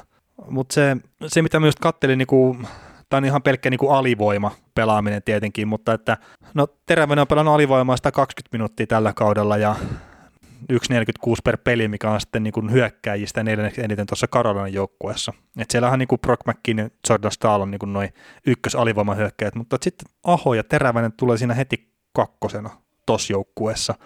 Ja ne on ollut aika vaarallisia myös sitten niin kuin alivoimalla. Ja... Joo, mä, joo, mä en tiedä, mistä tämä trendi nykyään on NHL tulossa. Kaikki oli jääkiekkoa, ainakin KHL on sitä, että otetaan alivoimaa hyvät semmoiset hyökkäjät, ketkä pystyy pelaamaan hyvin alivoimaa, mutta iskee myös tarvittaessa vastaan, eli pidetään alivoimallakin uhka päällä. Joo, tähän on 98, kunhan se oli Norja MM-kisat, niin sieltähän tämä on lähtenyt sille, että Hannu Aravirta pisti Teemu Selänteen ja Saku Koivun sinne alivoimaan, ja sieltä mä näkisin, että trendi on lähtenyt liikkeelle. Ja siitä se ajatus sitten lähti. Niin, tai saattanut tietenkin olla 93 joku, tai itse asiassa oliko se, joo, eikö joo, 93han se oli, kun toi Los Angeles Kings pelasi tota, uh, Toronto Maple Leafsia vastaan, niin ainakin seiskapelissä Kretski ja Kurri pelasi alivoimaa kahdestaan, ja, ja Kurri itse asiassa aika nerokkalla syötellä siinä, niin kuin Kretski vapautti sitten alivoimalla maalintekoon myös, kun katselin kyseistä peliä tuossa tällä viikolla, kun ei muutakaan jääkiekkoa oikein tuu. Niin, niin ehkä tämä nyt ei ole mikään maailman uusin trendi kuitenkaan, että ne on niin hyvät pelaat pelaa sitä alivoimaa. Että. Mutta joo, ei siinä tota, Teräväinen ja Aho, huikeita AV-pelaajia. Parkkovia ei pysty nostamaan niin tähän edes niin top kolmen ulkopuolelle jäävälle listalle tällä hetkellä, mutta jos lähtee sitä listaa käymään läpi, niin mulla itselläni ensimmäisenä nimenä, mikä ei päässyt tälle listalle, niin on tuo Patrice Bergeron. Ja Bergeronihan tällä kaudella teki 56 tehopistettä, mikä on ihan niin kuin tehopistetten puolesta riittävä, mutta sitten toi loukkaantumisten myötä niin peliaikaa ei ole mun mielestä tullut ihan riittäviä määriä, että voisi niin puhua tässä keskustelussa. Tämän kauden osalta. Niin, tämän kauden osalta. Että et sillä on niin 1143 minuuttia on niin Palttiaralla pelannut, pelannut ja sitten täällä on kuitenkin 1300-1400 minuuttia pelannut noin, mitkä on listalla ainakin noin pari pelaajaa, niin, niin, en pystynyt nostamaan. Ja sitten se, mistä mä oon puhunut jo pari vuotta, niin olkoonkin, että Bersoron pelaa niin kuin alivoimaa ihan niin kuin riittävästi, että sille on niin kuin vaikeita minuuttia, joo, mutta sitten on niin kuin, muuten pelutusta on helpotettu jonkun verran, että esimerkiksi tälläkin kaudella 5 vastaan 5 pelissä, niin aloituksia hyökkäysalueelta niin 62,77 prosenttia, että, että se on ollut aikaisemmin silleen, että se on ottanut vain 40 prosenttia aloituksista hyökkäyspäästä, niin nyt se on sitten yli 60 prosenttia, että sitä kautta on niin kuin vähän helpotettu sitä pelaamista, olkoonkin, että pelaa kyllä edelleenkin niitä ihan vastustajan niin ykkösäjiä vastaan. Joo, tota, mä tässä just mietin näitäkin keskusteluja, että kun puhutaan selkkätrofista, tuleeko sulle mieleen yhtään sellaista hyökkääjää ää, NHLstä, joka olisi voittanut saman vuonna sekä Hartin että Selkkän? Hartin ja Selkä, ei kyllä. Nyt äkkiseltään. Meidän, meidän, mä just mietin, mä avasin just Sidney Crosbyn, Sidney Crosbyn tota, sivut, sivut auki ja katsoin, niin ei hänkään selkeä ole koskaan voittanut, mutta Hartia Stanley Cupin aika usein. Mutta se, se tota noin, NHL aika paljon sellaisia kavereita myös. Otetaan vaikka esimerkiksi Crosby. Törkkäät sen kolmosentteriksi, kakkosentteriksi ja pistät pelaan puolustussuuntaan, niin hän voittaisi selkeä saman tien. Mm, no toki siis se, mikä mulla itsellä ainakin niin kuin yksi perustelu, miksi mä Crosbya ota tähän edes mukaan, kun se, se pelaa alivoimaa, niin se on mun mielestä täysin turhaa. Mutta se just, että, että kuin, periaatteessa kun tätäkin keskustelua käydään, ja voidaan tulevaisuudessa itse asiassa tehdäkin, ottaa, ottaa lista, jakka vaan muistetaan tämä meikäläisen pommi täältä nyt, mikä tuli mieleen, niin, niin tota, ottaa esille se, että ne pelaajat, ketkä voittaisi selkeän, jos se pelaisivat siinä roolissa, mutta ovat parempia taas semmoisessa roolissa, että tekevät, keskittyvät enemmän siihen, että ne selkkipelaajat pelaavat heitä vastaan, niin, niin, niin, niin. Niin, no miten onkin ottaa, että Perseronhan on niinku, ihan niinku selkeästi joukkueensa ykköspelaajia, mm. mutta siltikin pelaa niinku just alivoimaa ja, ja semmoista roolia, että sitä voidaan puhua selkeäkeskusteluissa. niin.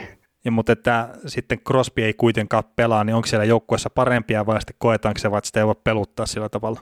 Niin, mutta Et, taas mä, no mä itse koen, että hän pystyisi ihan hyvin pelaamaan, pelaamaan alivoimakkia, että ei siinä ole niin kuin, ei mitään, mutta se, että halutaanko sitten Crosbya peluttaa 28 minuuttia pelissä, niin se on taas toinen juttu. Että. Niin, kyllä.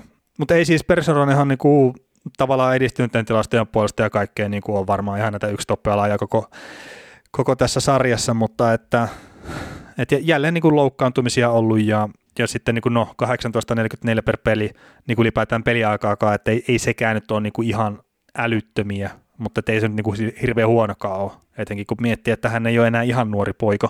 Mutta en itse nostanut häntä niin kuin top kolmoseen, ja toinen pelaaja, mitä mä en nostanut top kolmoseen, mitä mä oon nähnyt itse aika monilla listoilla, niin on toi Tampa Bay Lightningin Antoni Sirelli, että 44 pistettä tehnyt tällä kaudella, ja no mä nyt oletan, että nämä on niin niitä lopullisia saldoja, mutta mistä minä sitä tiedän. Ja tämä nyt on se satakunta minuuttia enemmän pelannut kuin Perseroon, niin se nyt on ihan asia, että haluaako hänet nostaa sitten Perseroon edelleen vai päinvastoin ja näin. Mutta sitten niin kuin alivoimasta 91 minuuttia pelannut, että et eniten, ei anteeksi toiseksi eniten nhl aloituksia hyökkäysalueelta vaan 40,65 prosenttia. Et mulla oli esimerkiksi tämmöinen rajaus, että, että 5 vastaan 5 pelissä, jos on 900 minuuttia peliaikaa, niin semmoisista pelaajista, niin vaan 11 pelaajalla oli prosentuaalisesti enemmän puolustuspain aloituksia kuin mitä Sirelillä oli. Eikö se pelaa niin tosi puolustavaa roolia, ja siitäkin huolimatta, että sen korsit, nämä maalipaikkalukemat JNE on todella hyviä. Et esimerkiksi tämä high danger prosentti 5 vastaan 5 pelissä niin on 57,74, mikä oli kuudenneksi paras noista hyökkäistä, mitkä on pelannut yli 900 minuuttia 5 vastaan 5 pelissä, niin nämä on aika kovia lukemia kyseiselle mm. pelaajalle. Ja sikäli ymmärrän, että miksi hän on ollut näissä niin top kolme listoilla mukana ja on nähnyt jopa semmoisenkin kirjoituksen, että pitäisi voittaa selkeä trofi. Joo, ja siis niin, no kun se kuuluu siihen keskusteluun, se vaan niin kuin, äh, mun mielestä Tirelli ei hyökkäyssuuntaan kuitenkaan, hänen, hänen vahvuudet on nimenomaan siinä 5 vastaan 5 pelissä ja siinä niin kuin kahden suunnan jyräämisessä. Että, että, että se, hänen, hänellä on kyllä skillsetti tehdä pisteitä, mutta että tuleeko hänestä ikinä 90 pisteen miestä, niin ei. No, no, no joo, se on tietenkin, että tuleeko 90 pisteen miestä, mutta että kyllä mä nyt uskoisin, että hänellä on niin nähtyä parempaan potentiaalia pisteissä. Mm, mm. Ja sitten tietenkin, jos se tekee vaikka 60 pistettä ja pelaa sitä kahden suunnan peliä, mitä se pelaa, niin siitä se on niin kuin jokavuotisessa selkeäkeskustelussa mukana. Joo. Palataan sen verran historiaa, kun kyselin tuosta Hartista ja Selkeästä, niin kaivoin yhden potentiaalisen kaverin, joka vois, olisi voinut voittaa myös Hartin samana vuonna, kun voittanut Selken. Tämmöinen kaveri kuin Pavel Datsu. Niin hän voitti kahtena vuotena putkeen Detroitissa Selketrofin 2007, 2008, 2008, 2009. 2000, toinen vuosi päättyi Stanley Cup-mestaruuteen, mutta molemmilla kausilla hän teki 97 tehopistettä. Toisena kautena 31 maalia ja toisena vuotena 32 maalia. Niin nämä on semmosia, niin kun, ja nämä oli myös Datsukin uran parhaat kaudet runkosarjassa NHL. Mm. Niin, niin kuin pistettä valossa. Niin tota, nämä olisi ollut periaatteessa semmoisia kausia, että sä olisit voinut periaatteessa lyödä Hartinkin sille. Joo, ei siltikään tullut. Ei, ei ole voittanut Harttia kertaa kaudella, eikä, voi, eikä tule voittamaan. Joo, Joo, se on muuten jännä, niin kun katson tätä Perseronikin sivua nyt, että kun silläkin on että selkeää kuitenkin muutama, niin sitten Hart-äänestyksessä siellä 13, kun tuo nyt on niin nopeasti katsottuna ollut parhaillaan, niin, niin se vaan, niin kuin, että onko se nyt niin sitten turha palkinto tämä, tämä paras puolustava hyökkäjä, että ei sitten niin Hart-äänestyksessä pääse yhtään tuon korkeammalle. Ja tälläkin kaudella hän on johtanut NHL parasta kenttää. Niin, ja hyvin voisi olla Hart, olla joukkueessa tärkeä pelaaja. No niin. Tai arvokkain pelaaja, Joukku- sarjan paras pelaaja periaatteessa. Niin jos se nyt haluaa niin kuin sillain periaatteessa muokata. Mutta ehkä siksi näitä palkintoja on erilaisia, että, että, tota, että pystyykö sä olemaan niin kuin paras puolustava hyökkäjä ja paras pelaaja. Ehkä sitten kun painat 150 tehopistettä ja, ja niin, no se on vähän niin, miten sen pyörittävä. Mm, kyllä. No mutta hei, mennäänkö top kolme Sirelille niin kuin tosi iso kunniamaininta, ei päässyt nyt top kolmeen, mutta että ihan hyvin olisi tavallaan voinut nostaa. Että ainut ehkä mikä tiputti, niin oli noin, että tehopisteitä ei niin älyttömästi sit loppupeleissä, mutta että toki on, että miten se nyt sitten ottaa. Mutta hei, top kolme, niin mulla itselleni henkilökohtaisesti on kolmantena, niin Ryan O'Reilly. Että tämä lähes maalitykkinä tunnettu pelaaja niin tällä kaudella 12 maalia 49 syöttöä, eli 61 pistettä tekaisia. Hyökkäjistä NHL 10 eniten peliaikaa, 1457 minuuttia ja 49 sekuntia. Ja, ja sitten jos niin sitten jos katsoo tota, niin aloituksia hyökkäysalueelta, niin 46,97 prosenttisesti hyökkäysalueelta, että otti vähän enemmän tuolta puolustusalueelta ja vielä, tuosta pelaajalla oli enemmän noita puolustuspään aloituksia noin niin prosentuaalisesti kuin mitä Ryan O'Reillylla näistä eli 900 minuuttia 5 vastaan 5 peliä pelanneista pelaajista. Ja edistyneet tilastot silleen niin kuin ihan ok taso, että yli 50 prosenttia korsit ja näin, mutta sitten tämä high danger laukaisuyritykset oli 47,35, mikä sitten niin kuin, ei ole ihan semmoinen älyttömän hyvä, mutta, mutta ehkä kaikki asiat huomioon ottaen, niin kuitenkin O'Reilly tähän keskusteluun kuuluu ja viime vuonna tuon kyseisen palkinnon voitti sitten kuitenkin. Kaikesta huolimatta kuuluu tähän keskusteluun. no se ei nyt ei ole ehkä ihan kaikkein parhaita sanottu. no ei, mutta me ollaan, me vaaditaan näyttöjä. No vaaditaan, vaaditaan. Mä itse asiassa just noita peliaikajuttuja niin rupesin miettimään, kun mä oon kahdella eri tavalla itsellä noita niin kuin merkannut tuohon, että mitä helvettiä mä niin kuin oon tuolla tarkoittanut, mutta niin jo itse asiassa 17 eniten kaikista pelaajista tai kaikista hyökkäjistä näköjään peliaikaa, että sanotus, että kymmenenneksi eniten, mutta se oli sitten varmaan tällä, tai siis onkin tällä rajauksella, eli tässä niin kuin 5 vastaan 5 pelissä, mutta joo, se on hyvä, kun kirjoittelee vähän mitä sattuu näihin muistiinpanoihin. Ja eikä siinä, että kirjoittaa, kun me molemmat sentään puhutaan ihan mitä sattuu täällä. niin, mutta oli muuten näistä NS-selkkehyökkäjistä, niin ainut, jolla oli tämä keskiverto peliaika per peli yli 20 minuuttia, että, että se paino myös mulla itselläni tässä niin kuin vaakakupissa jonkun verran, että, että minkä verran pelaa, pelaa peleissä ja niin kuin alivoimaa 152 minuuttia pelannut, 27 kaikista näistä hyökkäistä ja, ja omasta joukkueesta eniten sitten kuitenkin, että silläkin on vähän merkitystä, että jos katsotaan kokonaispeliaikaa, niin joo, alivoimalla 152 minuuttia, mutta sitten jos joukkue ei ota jäähyjä, niin sitten se on vähän niin kuin, että vaikeahan sinne alivoimallekaan mennä pelaamaan, mutta että omasta joukkueesta eniten. Ja, ja sitten tota, Alex Tiinillä oli niin kuin per peli oli, oli enemmän, mutta sitten tota, parikymmentä peliä vähemmän pelannut, niin sitä kautta tuo Orajan Oraali sitten päässyt kokonaistilastossa edelle. Mutta yli kaksi minuuttia per peli kuitenkin pelannut alivoimaa. Joo, on aika suurissa vastuussa. On, on, on, on. Ja, ja siis pelaa niinku selkeästi tosiaan sitä, no jarrusentterin rooli on niinku vähän tyhmä sanoa, kun on iso vastuu kuitenkin tehojenkin puolesta, mutta että pelaa niinku illasta toiseen vastustajan parhaita vastaan. Ja mä heittäisin niinku silleen, että ihan siinä, missä just Patrice Perseronkin, niin Ryan O'Reillykin tulee niin kuin pääosin kyllä voittajan niistä matchapeista ulos sitten. Joo, on varmaan niin kuin, niin kuin siis älyttömän ilkeä pelaaja pelata vastaan. Mm. Ja se mikä niin O'Reillissakin mielenkiintoista, että ei ole maailman nopea luistelija, mutta on älykäs ja on valmis tekemään duunia. Mm. Ne on yleensä sellaisia asioita, jotka kantaa. No kyllä, kyllä. Ja etenkin se työn tekeminen, niin, niin, niin se kantaa aika pitkälle. Mutta tota, nyt kun me ollaan tietenkin tämä virallinen Suomen Markstone Haters Club, niin mehän ollaan niin ilkeitä, että me laitetaan Markstone vasta kakkoseksi selkeäkeskustelussa.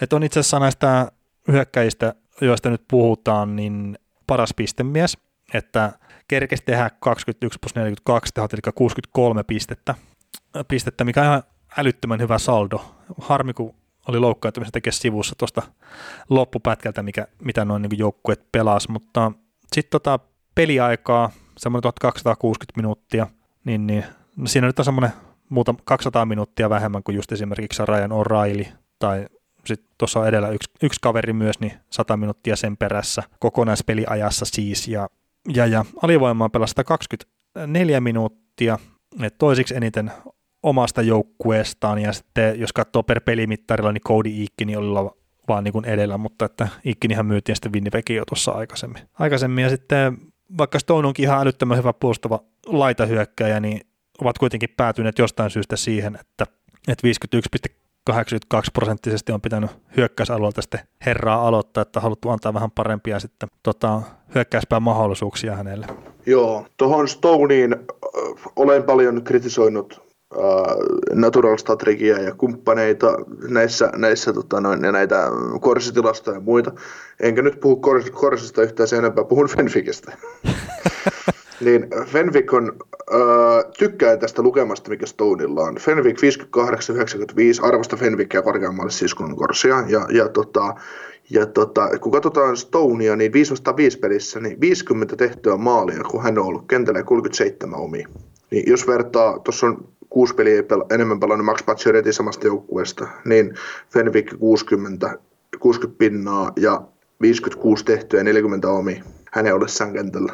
Niin kyllä nämä niin kuin, äh, toisaalta nämä luvut, siis tuo 37 on isolla minuuteilla, se on hyvä lukema tavallaan omiin. Totta kai niin kauan kuin se lukemaan nolla, niin se on hyvä.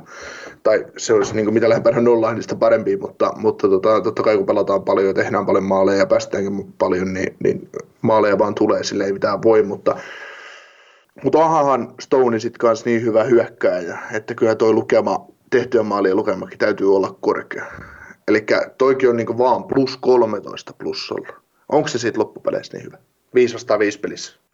Niin, no sanotaan nyt ekanakin sen verran, että toi Mats Patsyrettihan, en osaa nyt sanoa Fenvikeissä, mutta ainakin kaikissa korsitilastoissa ja, ja näissä, niin että jos Stone on kakkosena tai nelosena tyyli melkein kaikissa näissä, mitä mullakin on ylhäällä, niin yksi niistä pelaajista, mikä on sen edellä, niin on sitten Tom Max Pacioretti. Mm. Että onko se se parempi pelaaja sitten kuitenkin siinä?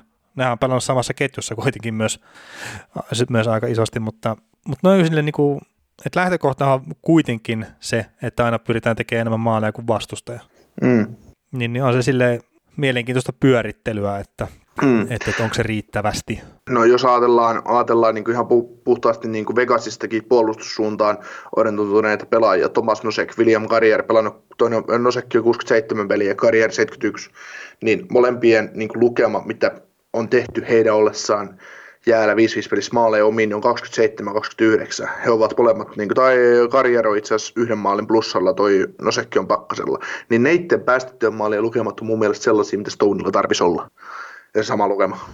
Stonein täytyisi tavallaan olla kentällä, niin kuin, tämä on nyt oikein taas enemmän joukkuetilasta, mutta kun se joukkuetilasta mua kiinnostaa periaatteessa enemmän kuin yksilötilastot, koska yksilöistä muussa muodostuu joukkue niin, niin tota, ja muuta, että yksi, yksi, yhden pelaajan merkitys kentällä ei oikeasti ole niin suuri, mutta mut niin just se, että no, tehdään tikusta asiaa ja väännetään Stoneista huonompi pelaaja, mitä hän on. Väkisin. Niin, no, se on sitä heittaamista. no kyllä, ja sitten jos katsoo niin kuin, otetaan nyt nämä vastaavat lukemat niin kuin esimerkiksi tästä Antteni Sirellistä, mikä meillä nyt ei päässyt tälle top 3 listalle, niin 5 vastaan 5 pelissä, niin silloin kun Sireli on ollut kentällä, niin Tampo on tehnyt 48 maalia ja päästänyt 23. Niin se on Ei, 25 se on... plussan puolella. Niin, se on ihan järkyttävä hyvä tilasto. Niin, ja toi on itse asiassa varmaan niin kuin yksi koko liikan parhaimpia.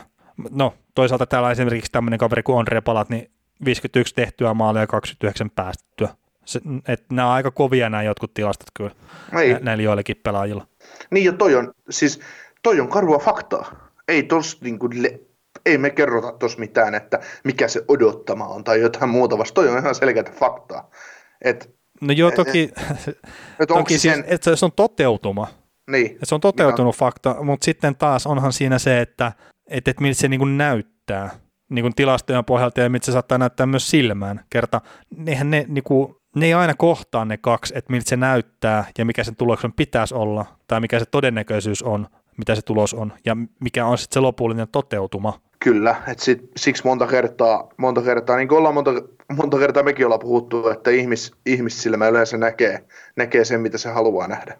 Niin. Me ei objektiivisesti pystytä hommia aina katsoa. Mm. Mutta Hei, joo. Joo, ja just katoin tämän, niin kuin, tämän GF-prosentin, niin Antoni Sirellillä on 67,61 tämä toteutuneesta maaleista, mikä on NHL kovin näistä niin kuin hyökkääjistä. Ja sitten kun jos katsotaan näitä taas, niin kuin, no ei kuulu selkeä mutta Artemi Panarin, hei, 75 tehtyä maalia silloin, kun Panari on ollut kentällä, 38 päästettyä. Miksi ei ole meillä se selkeä keskustelussa mukana? No ei sen takia, kun kuuluu olla hard keskustelussa. niin se tulee ensi viikolla sitten. niin, niin. No joo, mutta ei se, siis Stonikin kohdalla, niin mulla on kaksi asiaa, mikä tekee, että se ei ole mulla ykkösenä. Niin yksi on se, että joo, ikävä kyllä loukkaantui tuossa kauden loppupuolella ja sitä kautta niin kuin jäi pelimäärä plus sitten se aika, miksi hän pystyi olemaan kentälle niin vähän vähäisemmäksi kuin mitä se olisi ollut. Ja toinen, hän on laitahyökkäjä.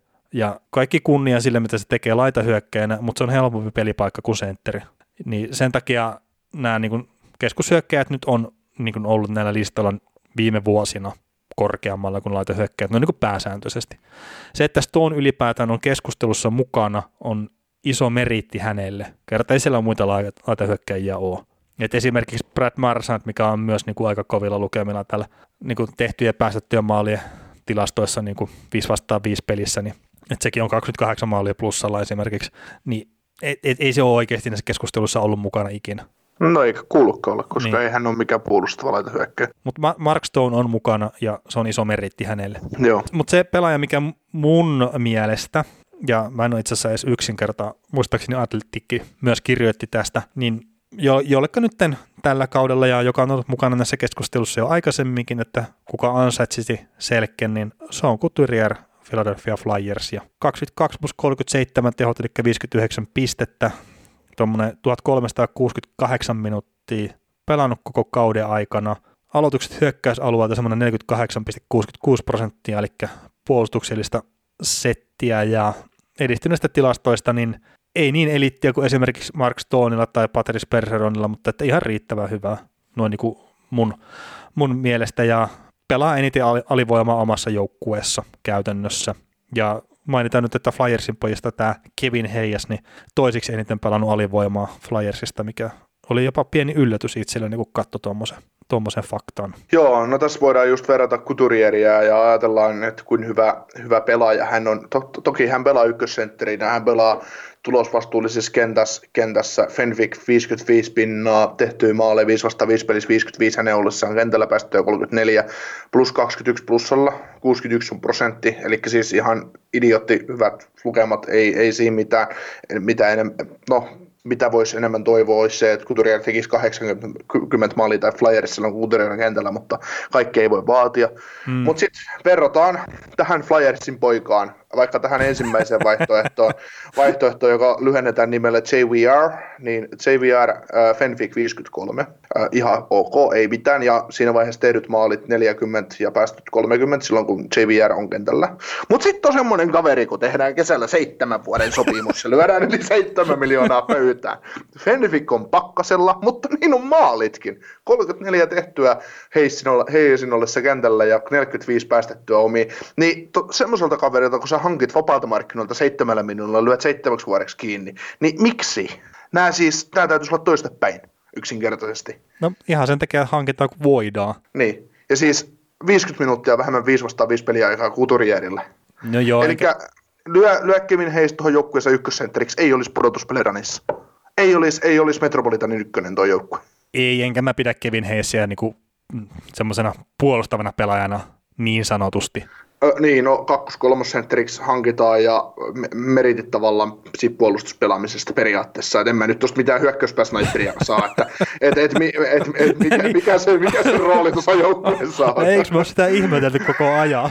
niin, lyödä se maaliin.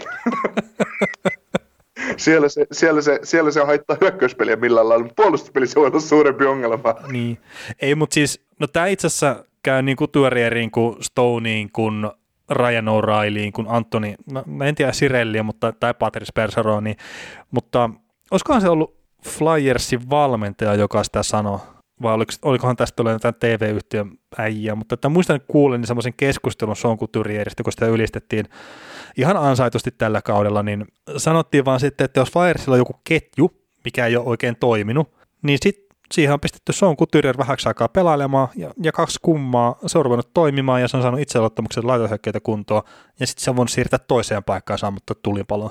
Ja, ja semmoiset pelaajat on ihan äärettömän arvokkaita, jotka pystyy pelaamaan ihan kenen kanssa tahansa ja se mm. taso ei tipu millään tavalla. Mm. Niin sitten mietitään, mietitään Pötän Kuturierista tähän seuraavaan äh, hyvään Fenwick-pelaajaan, hyvään joukkuetilastopelaajaan, niin äh, Jakub Voracek pelannut 50 minuuttia vähemmän mitä Kuturier, 47 Flyersilla tehtyä maalia, kun hän on kentällä 32 päästettyä, maaleja vähemmän, mitä Kuturierilla tehtyä vähän vähemmän. Ja Fenwick 52, Kuturierilla 55. Niin ok, Voracekia voidaan kritisoida, kuin ylihintainen paska toi vanha tsekki on, mutta kolmoskentän laita hyökkää ja kakkoskentän laita hyökkää pystyisi tunttaamaan missä vaan, niin why not? Hmm. Ei, et, ei, se vaan niin kauan joukkueen voittajatilastot on noin plussalla, niin et se nyt kauheasti kritisoidakaan voi. No eipä kyllä.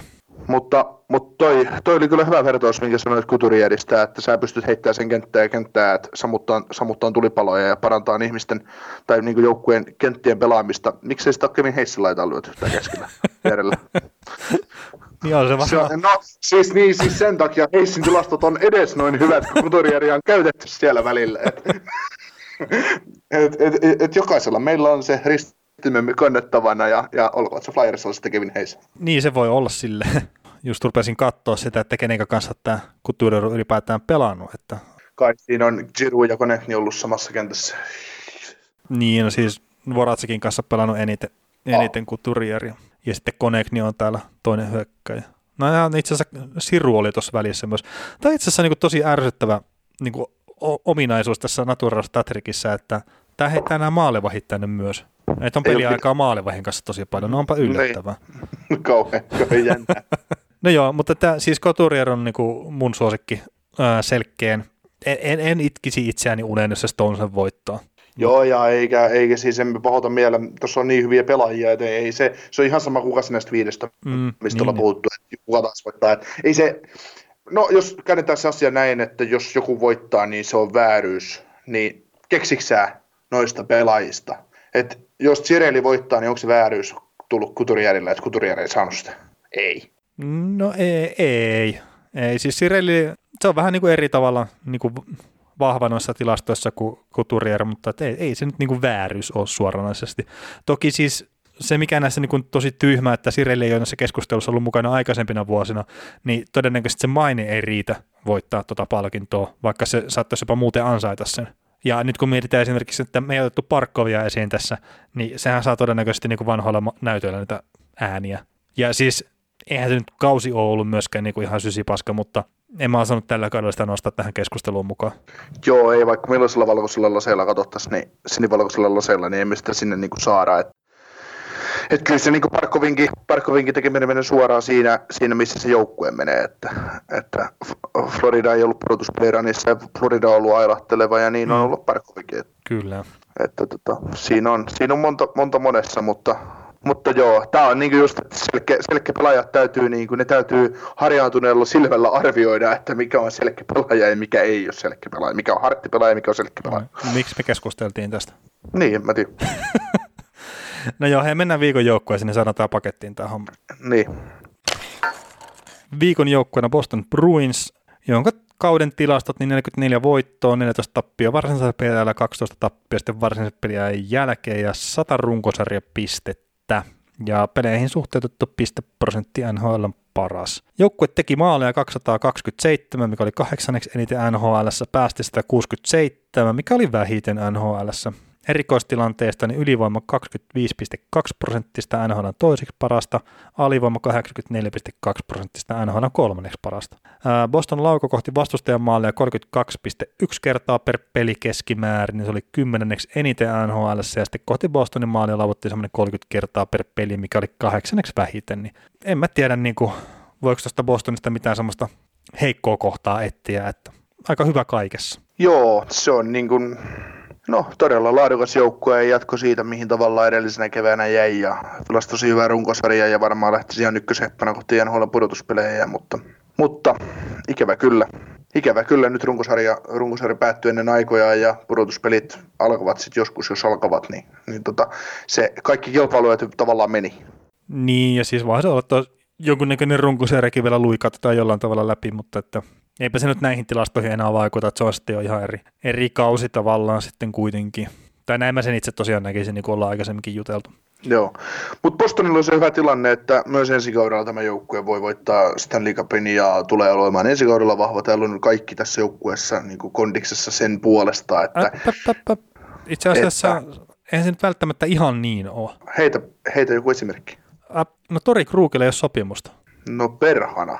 Ei, mutta siis kun tämä oli, kun Bostonista juteltiin tuossa yhdessä podcastissa, mitä mä kuuntelin, ja, ja sitten sit niinku just toi, joo, Tori Krug, niin se on niinku joukkueen tehokkaan puolustaja, mikä on niinku ihan sille merkittävä juttu. Mutta sitten mä niinku näkisin, että se on ehkä tärkeämpi puolustaja tuolle jengille kuin mitä nyt saattaa olla, että yleisesti niin kuin arvioidaan kerta. Sillä jos mekin ollaan puhuttu Bostonista, niin ei me nyt välttämättä puolustuksesta ole Tori Kruukia hirveästi nostettu esille. Niin ei, sitä ehkä tuu ajatelleeksi sen pelaajan, niin kuin, sitä pidetään niin hyvänä ylivoimapuolustajana, ja sitä pidetään semmoisena ei kokonaisuuteen niin suuresti vaikuttavana pakkina, vaikka onkin hyvä teho, tehokas puolustaja näin. Mm, mutta että, kyllä mä näkisin, että se niinku olisi, että jos, jos Krug joukkueesta lähtee, niin se on iso menetys. Totta kai, okei, siellä on tämä, mikä saattaa niinku nousta siinä ykköspakin rooliin tavallaan niin sillä ylivoimalla, sikäli kun Charlie Mäkä voitaisiin heitä väkisi. Mutta, mutta, mutta se Krugin lähteminen voi olla se yksi, ja sitten mistä niin kuin vähän puhuttiin aikaisemmin, että Chara rupeaa näyttää niin kuin 42-vuotiaalta pelaajalta tai 43-vuotiaalta pelaajalta, niin jos sitä tavallaan, tavallaan tiputtaa kaksi top 6 pakkia pois. Niin, tai top 4. niin, tai top 4 pakkia pois silleen, että että niitä, niitä varaa ei voi laskea enää samalla tavalla kuin aikaisemmin, tai sitten Krukin varaa mitään, kun se ei ole enää joukkueessa. Niin se on aika iso juttu. No joo, siinä, siinä tapauksessa joo, mutta joo. Mä, mä, mä, itse taas uskon sen, että Krukki saa sen kahdeksan kertaa kahdeksan sopimuksen tai kahdeksan kertaa yhdeksän sopimuksen tuosta joukkueesta jatkaa tuolla. Mutta, mutta tosiaan nyt kun sä heitit tämän hyvän, hyvän, hyvän, hyvän kopin tuohon näihin molempiin, että, että jos Kaara ja Kruk sekä molemmat lähtee UFO-markkinoille, Kaara lopettaa ja Kruki ei vaan halua jatkaa enää Bostonissa, niin, niin tota, se on aika iso aukko täytettäväksi, että, että, tota, toisaalta, että aina, aina, jos mekin ollaan tässä puhuttu, että jos mietitään Bostonia puolustuksellisesti, niin me nostetaan esiin ensin Brandon Carlow, sen jälkeen nostetaan Charlie McAvoy, sitten nostetaan Gino Cara, mutta kyllä se Krukkikin varmaan puolustu, puolustuksellisesti on merkittävä osa tota on, on kokonaisuutta. Sitä, ja, ja siis se, missä se tulee esille, että kun siis Bostonilla on ollut yksi NHL parhaita ylivoimia vuosia, ja esimerkiksi se, mitä se viime keväänä teki tuhoa, niin sehän teki ylivoimalla pudotuspeleissä. Et se oli joku, niinku, olisiko se jopa yli 30 se niinku ylivoima niille jossain kohtaa ainakin pudotuspelejä. Ja se tiputti Bostoni, Bostoni no Toronton pelkästään sillä ylivoimallaan jatkosta. Niin Tori Krug, kun lähtee pois siitä, niin se on iso lovi siihen ylivoimaan.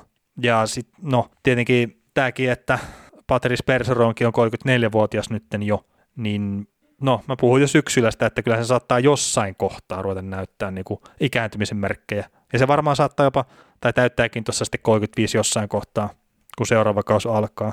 Niin kyllä siinä niin rupeaa semmoinen kolmijalka jo olemaan, että jos, jos tosiaan Berseroni ei ole enää ehkä ihan samalla tasolla, mihin mä en välttämättä usko edes, Krug lähtee menee, Sara tekeekö jatkosopimusta enää, niin, ja sitten nostetaan nyt vielä esiin tämä Brad Marchand, mikä on myös jo niin kuin yli 30 kaveri. Et silläkin tulee 32 mittarin tässä. Saattaa jopa tulla niin kuin tämä kaus jatkuu. Niin, niin, niin sekä, siis se on ihan älyttömän hyvä pelaaja Marchand, mutta siinä on myös hirveän paljon riskejä sen pelaamisessa. Tai nämä se itse niin kuin jotenkin aina, mä, kun, kun mä katson Bostonia, niin mä ihmettelen, että miten se uskottaa riplaa siellä niin kuin siniviivan päällä hyökkäysalueella ja kaikkea tämmöistä. Koska hän voi. No, no, no se on yksi vastaus tietenkin, mutta kyllä se nyt jossain kohtaa mä veikkaan, että se rupeaa kolise siellä omassa päässä enemmän. Kyllä. Ja sitten on yksi semmoinen juttu, niin kuin tässäkin mietit tätä runkoa, että kun Boston voitti Stanley Cupin 11 vai, vai 10? No, muistaakseni 11. Niin kuinka monta pelaajaa näistä voitti Stanley Cupin silloin? No, Bergeron, Marsand, Kaara, öö, no Raski kakkosena. Mm. Ni, niin tota noin, nämä on kuitenkin johtavia pelaajia kaikki. Oh. Niin tota, kun ikä tulee lisää, vammat alkaa painaa, niin riittääkö ihan nälkää? Ja onko tästä uudesta, no Kreitsi vielä lisätään tähän, niin tota, onko, onko näistä nuorista sitten tavallaan hyppäämään näihin isoihin saappaisiin, kun nämä jää tavallaan sivuun, sivuun sieltä. Että onko se, onko ne muut sitten tarpeeksi hyviä kuitenkaan. Et mekin ollaan, niin kuin Bostonista puhutaan, yksi hyvä kenttä, tai yksi todella hyvä kenttä, ja sitten on muu kakkos, kolmos, neloskenttä on semmoista Bostonin kopioa tai semmoista Boston Bruinsin näköistä pelaajaa. Kaikki on vähän samanlaisia. Niin, niin tota, mitä kun otat tästä joukkueesta elitin pois, niin siitä tulee semmoinen öö, filikortti bubble joukkue. Niin, no, mutta se on ihan sama kaikissa joukkueissa. Ota, niin, niin. ota Edmontonista pois Rysaittele McDavid, miten jää jäljelle? No, no itse asiassa Bostonin jää aika paljon enemmän vielä jäljelle kuin jos sieltä ottaa. Niin, kuin... niin, niin, niin, niin nämä jää sen pudotuspelijoukkueeksi. niin, niin, niin, niin. Mut, niin. mutta että, on se siis niin kuin, no okei, siis mä taisin puhua tästä jo silloin syksyllä, kun tehtiin joukkueen ennakkoa, että että kyllä mä niin näen Bostoninkin yllä semmoisia synkkiä pilviä, mutta että No, siis eihän se tällä kaudella tietenkään toteutunut, enkä mä nyt oikeasti usko missään nimessä sitä, että se niin kuin ensi kaudellakaan vielä toteutuu. Ja mä, mä en tiedä, minkä takia me nyt lähdettiin heti puhumaan jo että ensi kaudesta tässä niin kuin, niin kuin Bostonin alkuun, mutta et, et, ei siinä, mutta just toi Tori Krugin tilanne on se mielenkiintoisin, että, että mitä se haluaa tehdä, että päästetäänkö se niin kuin kävelee vapaana vai yritetäänkö se tehdä sopimus.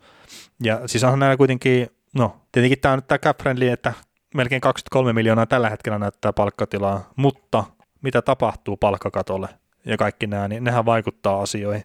No, no palkkakatto ei mun mielestä minkään suurin ongelma kyllä tässä joukkueessa. Et, et niin. ei, se, ei, se, ei se estä, vaikka se on Anders Björk ja De, Jake Debraski, RFA-pelaajia ja Krukki on UFA ja Kaara on UFA niin, ja Krelsikki on RFA, niin ei se, kyllä kaikki lappuun saadaankin, ei se, vaikka palkkakatto pysyy samana, niin ei, se ei tule olemaan ongelma, koska Kaara, Kaara voi, mä luulen, että jos Kaara haluaa kautta ja sopi, tota, niin kuin, jatkaa uransa pelata Bostonissa, niin Kaara tekee semmoisen sopimuksen, että se on kaikista niin kuin, jos siellä palkkakatossa vaikka 4 miljoonaa tilaa, niin kaarattaa sen 2 miljoonaa, jos palkkakatossa on 2 miljoonaa tilaa, niin kaarattaa 700 tonnia. Niin, niin totta kai. Se ottaa, se, ottaa, se ottaa sieltä semmoisen rahan, että mikä on sille joukkueelle edullinen. Mm. Et, et he, et jos on enemmän tilaa, niin hän voi ottaa enemmän, jos on vähemmän tilaa, niin hän voi ottaa vähemmän. Et luulen, että hän on just sen tyylinen kaveri, jotta ja, jatka uraansa, ja todennäköisesti Kaara on sillä tuolle joukkueelle niin ikoninen pelaaja, että jos Kaara haluaa jatkaa, niin hän saa jatkaa siellä.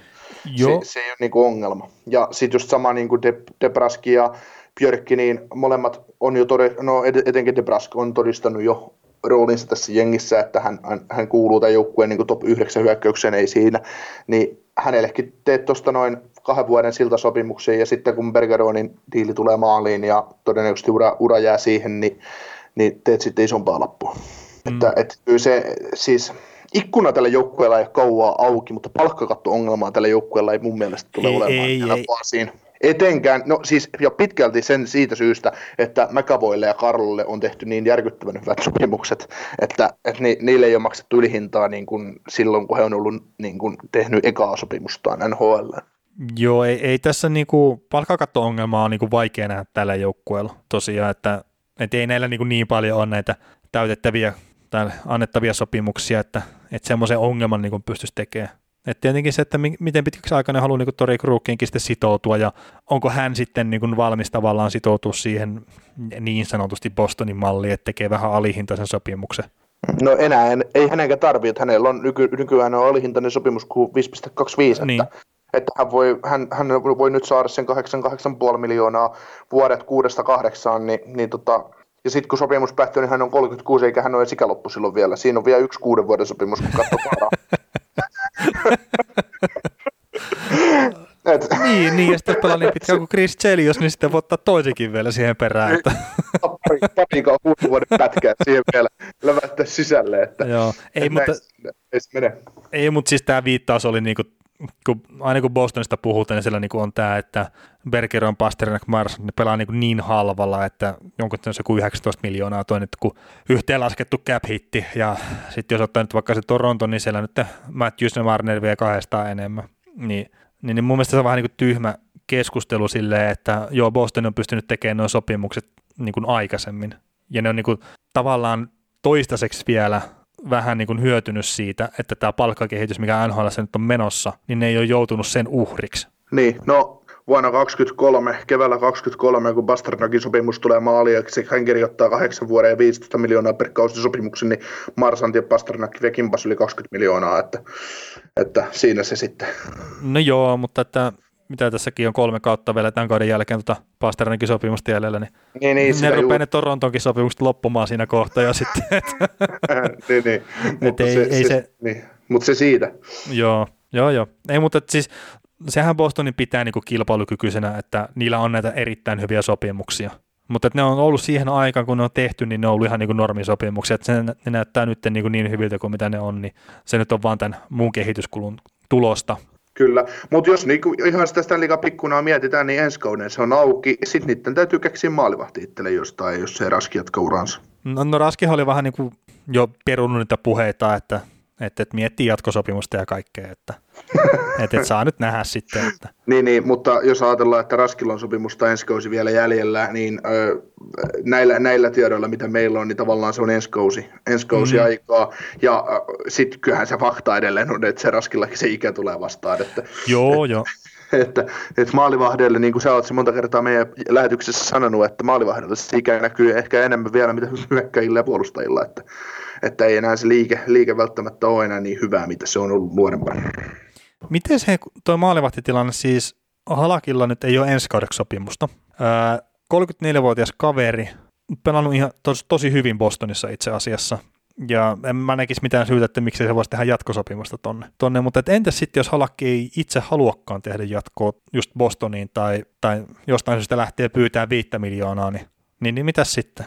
Että mä nyt osaan ainakaan sanoa niin suoraan tuolta systeemistä, että siellä olisi joku kaveri, mikä voi nostaa kakkosmaalivahiksi. No Vladar on ollut pitkään aikaa farmimaalivahtina. Sitten tästä Kyle Keiseristä on puhuttu jonkin verran, että on niin kuin lupaava, lupaava kaveri Junnu liikossa pelaava. Ja sitten tämä Jeremy Swayman, joka, josta just puhuttiin aikaisemmin noin tunti sitten, puolitoista tuntia sitten tässä jaksossa, että on NCAA ihan kärkimaalivahtaja, että Et, kyllä mä luulen, että, että jos Halake ei jatka, niin nämä menee kyllä maalivahtikaupalle ja yrittää hankkia sinne sen hyvä kakkosen jostain, oliko se, onko se sitten Aaron Delta joku tämän tyylinen vaihtoehto, jonka saa sinne halvalla, halvalla kakkoseksi, ei siinä, mutta, mutta tota, kyllä se, niin kuin, kyllä saattaa niin järjestelmässäkin olla ihan, ihan, ihan, ihan potentiaalisia kavereita, ketkä, mutta se, niin, ei, niin. ei, No joo, ja siis se pointtihan niin osittain tässä on se, että se minkä takia just Tuukka Raski ja Boston ja kaikki niin kuin, että osittain just niin kuin tilastot näyttää niin hyvältä myös, niin on se, että nehän on jakanut näitä pelejä aika radikaalistikin just Halakin ja Raskin välillä. Ja sitten, siis mä en nyt en sano sitä, että Raskin taso tulisi tippua yhtään minnekään, jos se niin pelasikin vaikka 60 peliä yhtäkkiä tai 70 peliä, mutta se vaan, että ne on pystynyt niin katsoa vähän, että, että kuka starttaa minkäkin peliä pystyy jakaa kuormaa, niin kyllä se on varmasti niin ihan positiivinen juttu ollut myös. Ja sitten jos sieltä nyt lähdetäänkin ottaa jotain 21-vuotiaista kaveria, mikä ei ole koskaan aikaisemmin pelannut nhl niin pystyykö luottaa samalla tavalla? Tuskin, että kyllä mä luulen, että sinne hankitaan, hankitaan just se, että jos Halake ei halua jatkaa, niin sinne hankitaan se Thomas Kreis New Islandersista kakkosmaalivahdiksi. nyt ei tarvitse enää pelastaa uraa, että se on niin kuin, Islanders ei tuhonnut uraa tällä kertaa, mutta, niin. Mutta niin kuin tämmöisellä, tämmöisellä idealla, mutta toki siinäkin on maalivahti, joka todennäköisesti saa vähän enemmän, että ei ihan niin halvalla suostu pelaamaan, mutta, mutta kyllä niitä, kyllä niitä niin kuin oikeita NHL-maalivahteja jo tasossa todistaa niitä maaliva, kakkosmaalivahteja on NHL ihan tarpeeksi. On, on. Ja siis mä pitäisin kuitenkin todennäköisimpänä sitä, että no olkoonkin, että Halakillakin on tosiaan ikää jo jonkun verran, että se tekee vielä vuoden tai kahden jatkon tuonne tonne semmoisella sopivalla, sopivalla summalla, että sikäli ei tarvitse niin lähteä edes maalivahtia etsimään. Kyllä.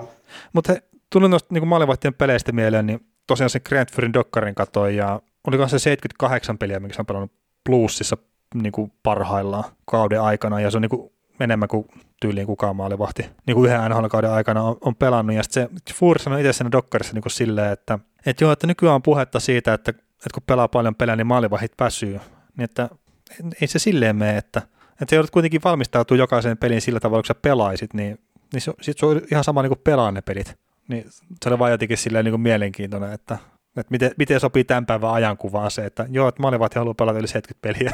Niin, siis niin en mäkään itse asiassa sitä, niin kuin, mä oon sitä kanssa jossain vaiheessa sanonut, että, että, tota, että jos maa, kyllä niin kuin NHL on, maalivahdit on sellaisia, että kyllähän ne pystyisi pelaamaan vaikka sen kaksi, kaksi peliä plus päälle, jos se, siitä ei se kunnosta kiinni jää. Mutta se, siinä on just niitä niin kuin, tätä toista ajattelua, että halutaan pitää tuoreena ja se on fiksumpaa pitää se kaveri tavallaan tuoreempana, että se fyysinen rasitus ei ole niin kova, että varmaan se henkinen, henkinen kuorma on siinä se. Niin, niin, niin ja se, sitten, se. no itse asiassa ei nyt Grand Fury-aikoihin silleen välttämättä liity, mutta mehän keskusteltiin tuossa ennen kuin ruvettiin podcastia tekemään, niin tuosta 2004 finaalisarjasta oltiin molemmat katsottu jonkun verran Calgary Flamesia ja Tampa Bay Lightningin tota finaalisarjaa ja siinä itsekin niin parisen erää katoin kakkos- vai kolmas peliä, mutta kuitenkin se, missä Le Cavalier ja Ikinla tappeli, niin sitä kattelin tosiaan pari erää verran ja siinä ei niin ollut yhtään maalipaikkaa siinä pelissä niin kuin käytännön tasolla. Niin, niin se vaan, että joku kipperikin, jos on 70 peliä pelannut niin kuin semmoista kiekkoa aikana, että kun ei tule maalipaikkoja, niin se on varmaan vähän eri asia kuin sitten taas tänä päivänä, että vaikka olisi niin kuin hyvinkin postettu peli niin kuin joukkueen osalta, niin varmaan tuo se kymmenkunta niin kuin maalipaikkaa oikeasti. Niin, ne maalipaikat on erilaisia.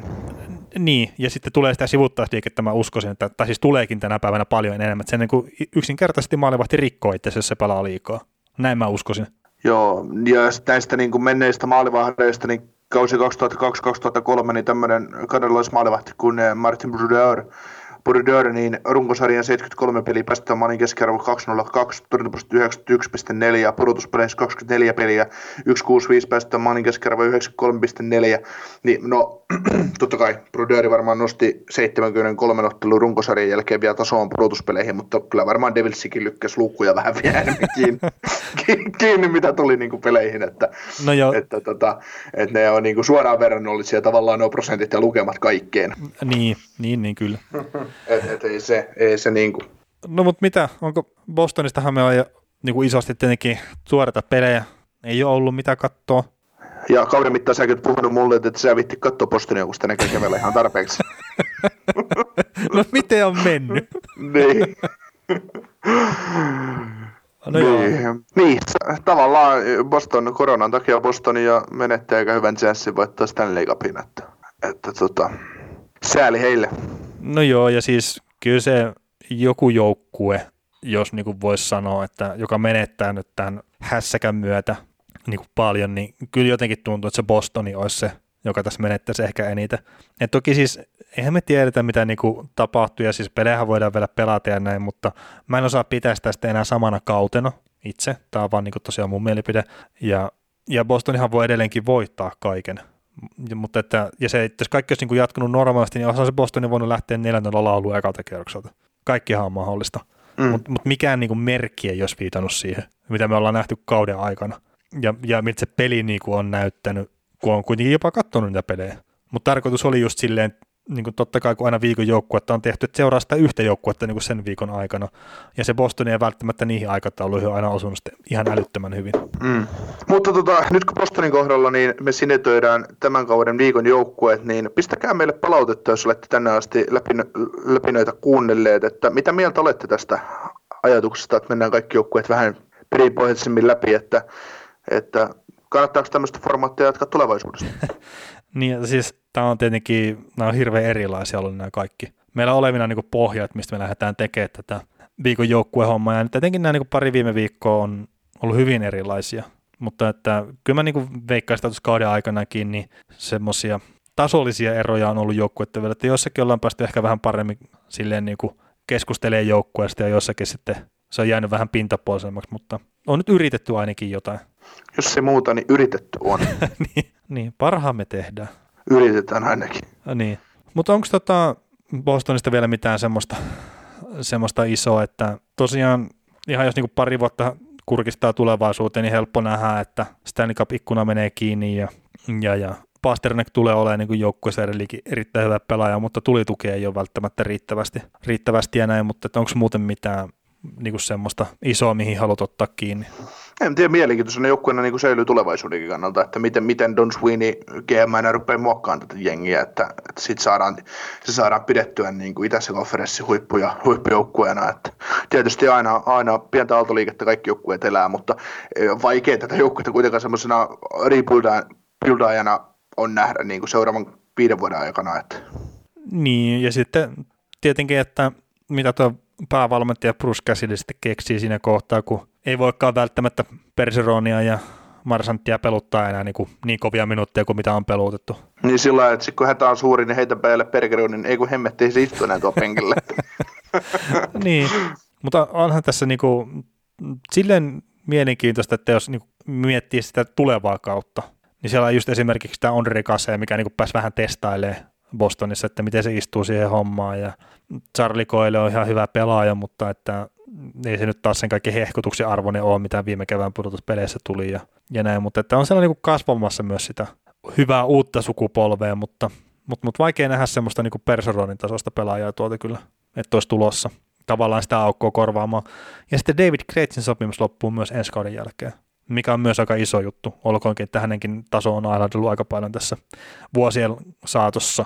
Joo, jotkut on nostanut Jack Stunitskan nimen ylös siinä vaiheessa, kun puhuttu Bergeronista, mutta toisaalta jos olisi Bergeronin tasoinen pelaaja, niin kyseinen kaveri olisi nhl tällä hetkellä. Että, koska Bergeron on ollut ihan, ihan älytön eliitti koko uransa. Että. Niin, siis Bergeronillahan taisi olla silleen, että se heti varastilassa jälkeen kyllä tota, niin kuin pelasi nhl näin, näin, näin, halusin sanoa. Joo, on pelannut 03-04 kaudella heti nhl ja, ja, ja. sitten on päässyt onneksi AHL vuodeksi kasvamaan, kun tuli tuo, tai näin sinne niin, työsulku itse asiassa joo, 0405. Niin, pääsi, pääsi kasvamaan. niin, no, sinne pääsi kasvamaan sitten, sitten ja no sen jälkeen on ollut aika, aika legendarista menoa kyllä tuolla tol kaverilla.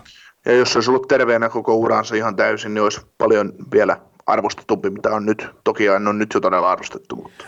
Joo, joo, vaikea nähdä, että miten pystyisi olemaan arvostetumpi. No okei, ehkä mä, mä, mä voisin itse arvostaa sitä enemmän kun kelailee omia puheitaan välillä läpi, mutta että on niin kuin kyllä tämän 2000-luvun yksi parhaita NHL-pelaajia ihan, ihan selkeästi.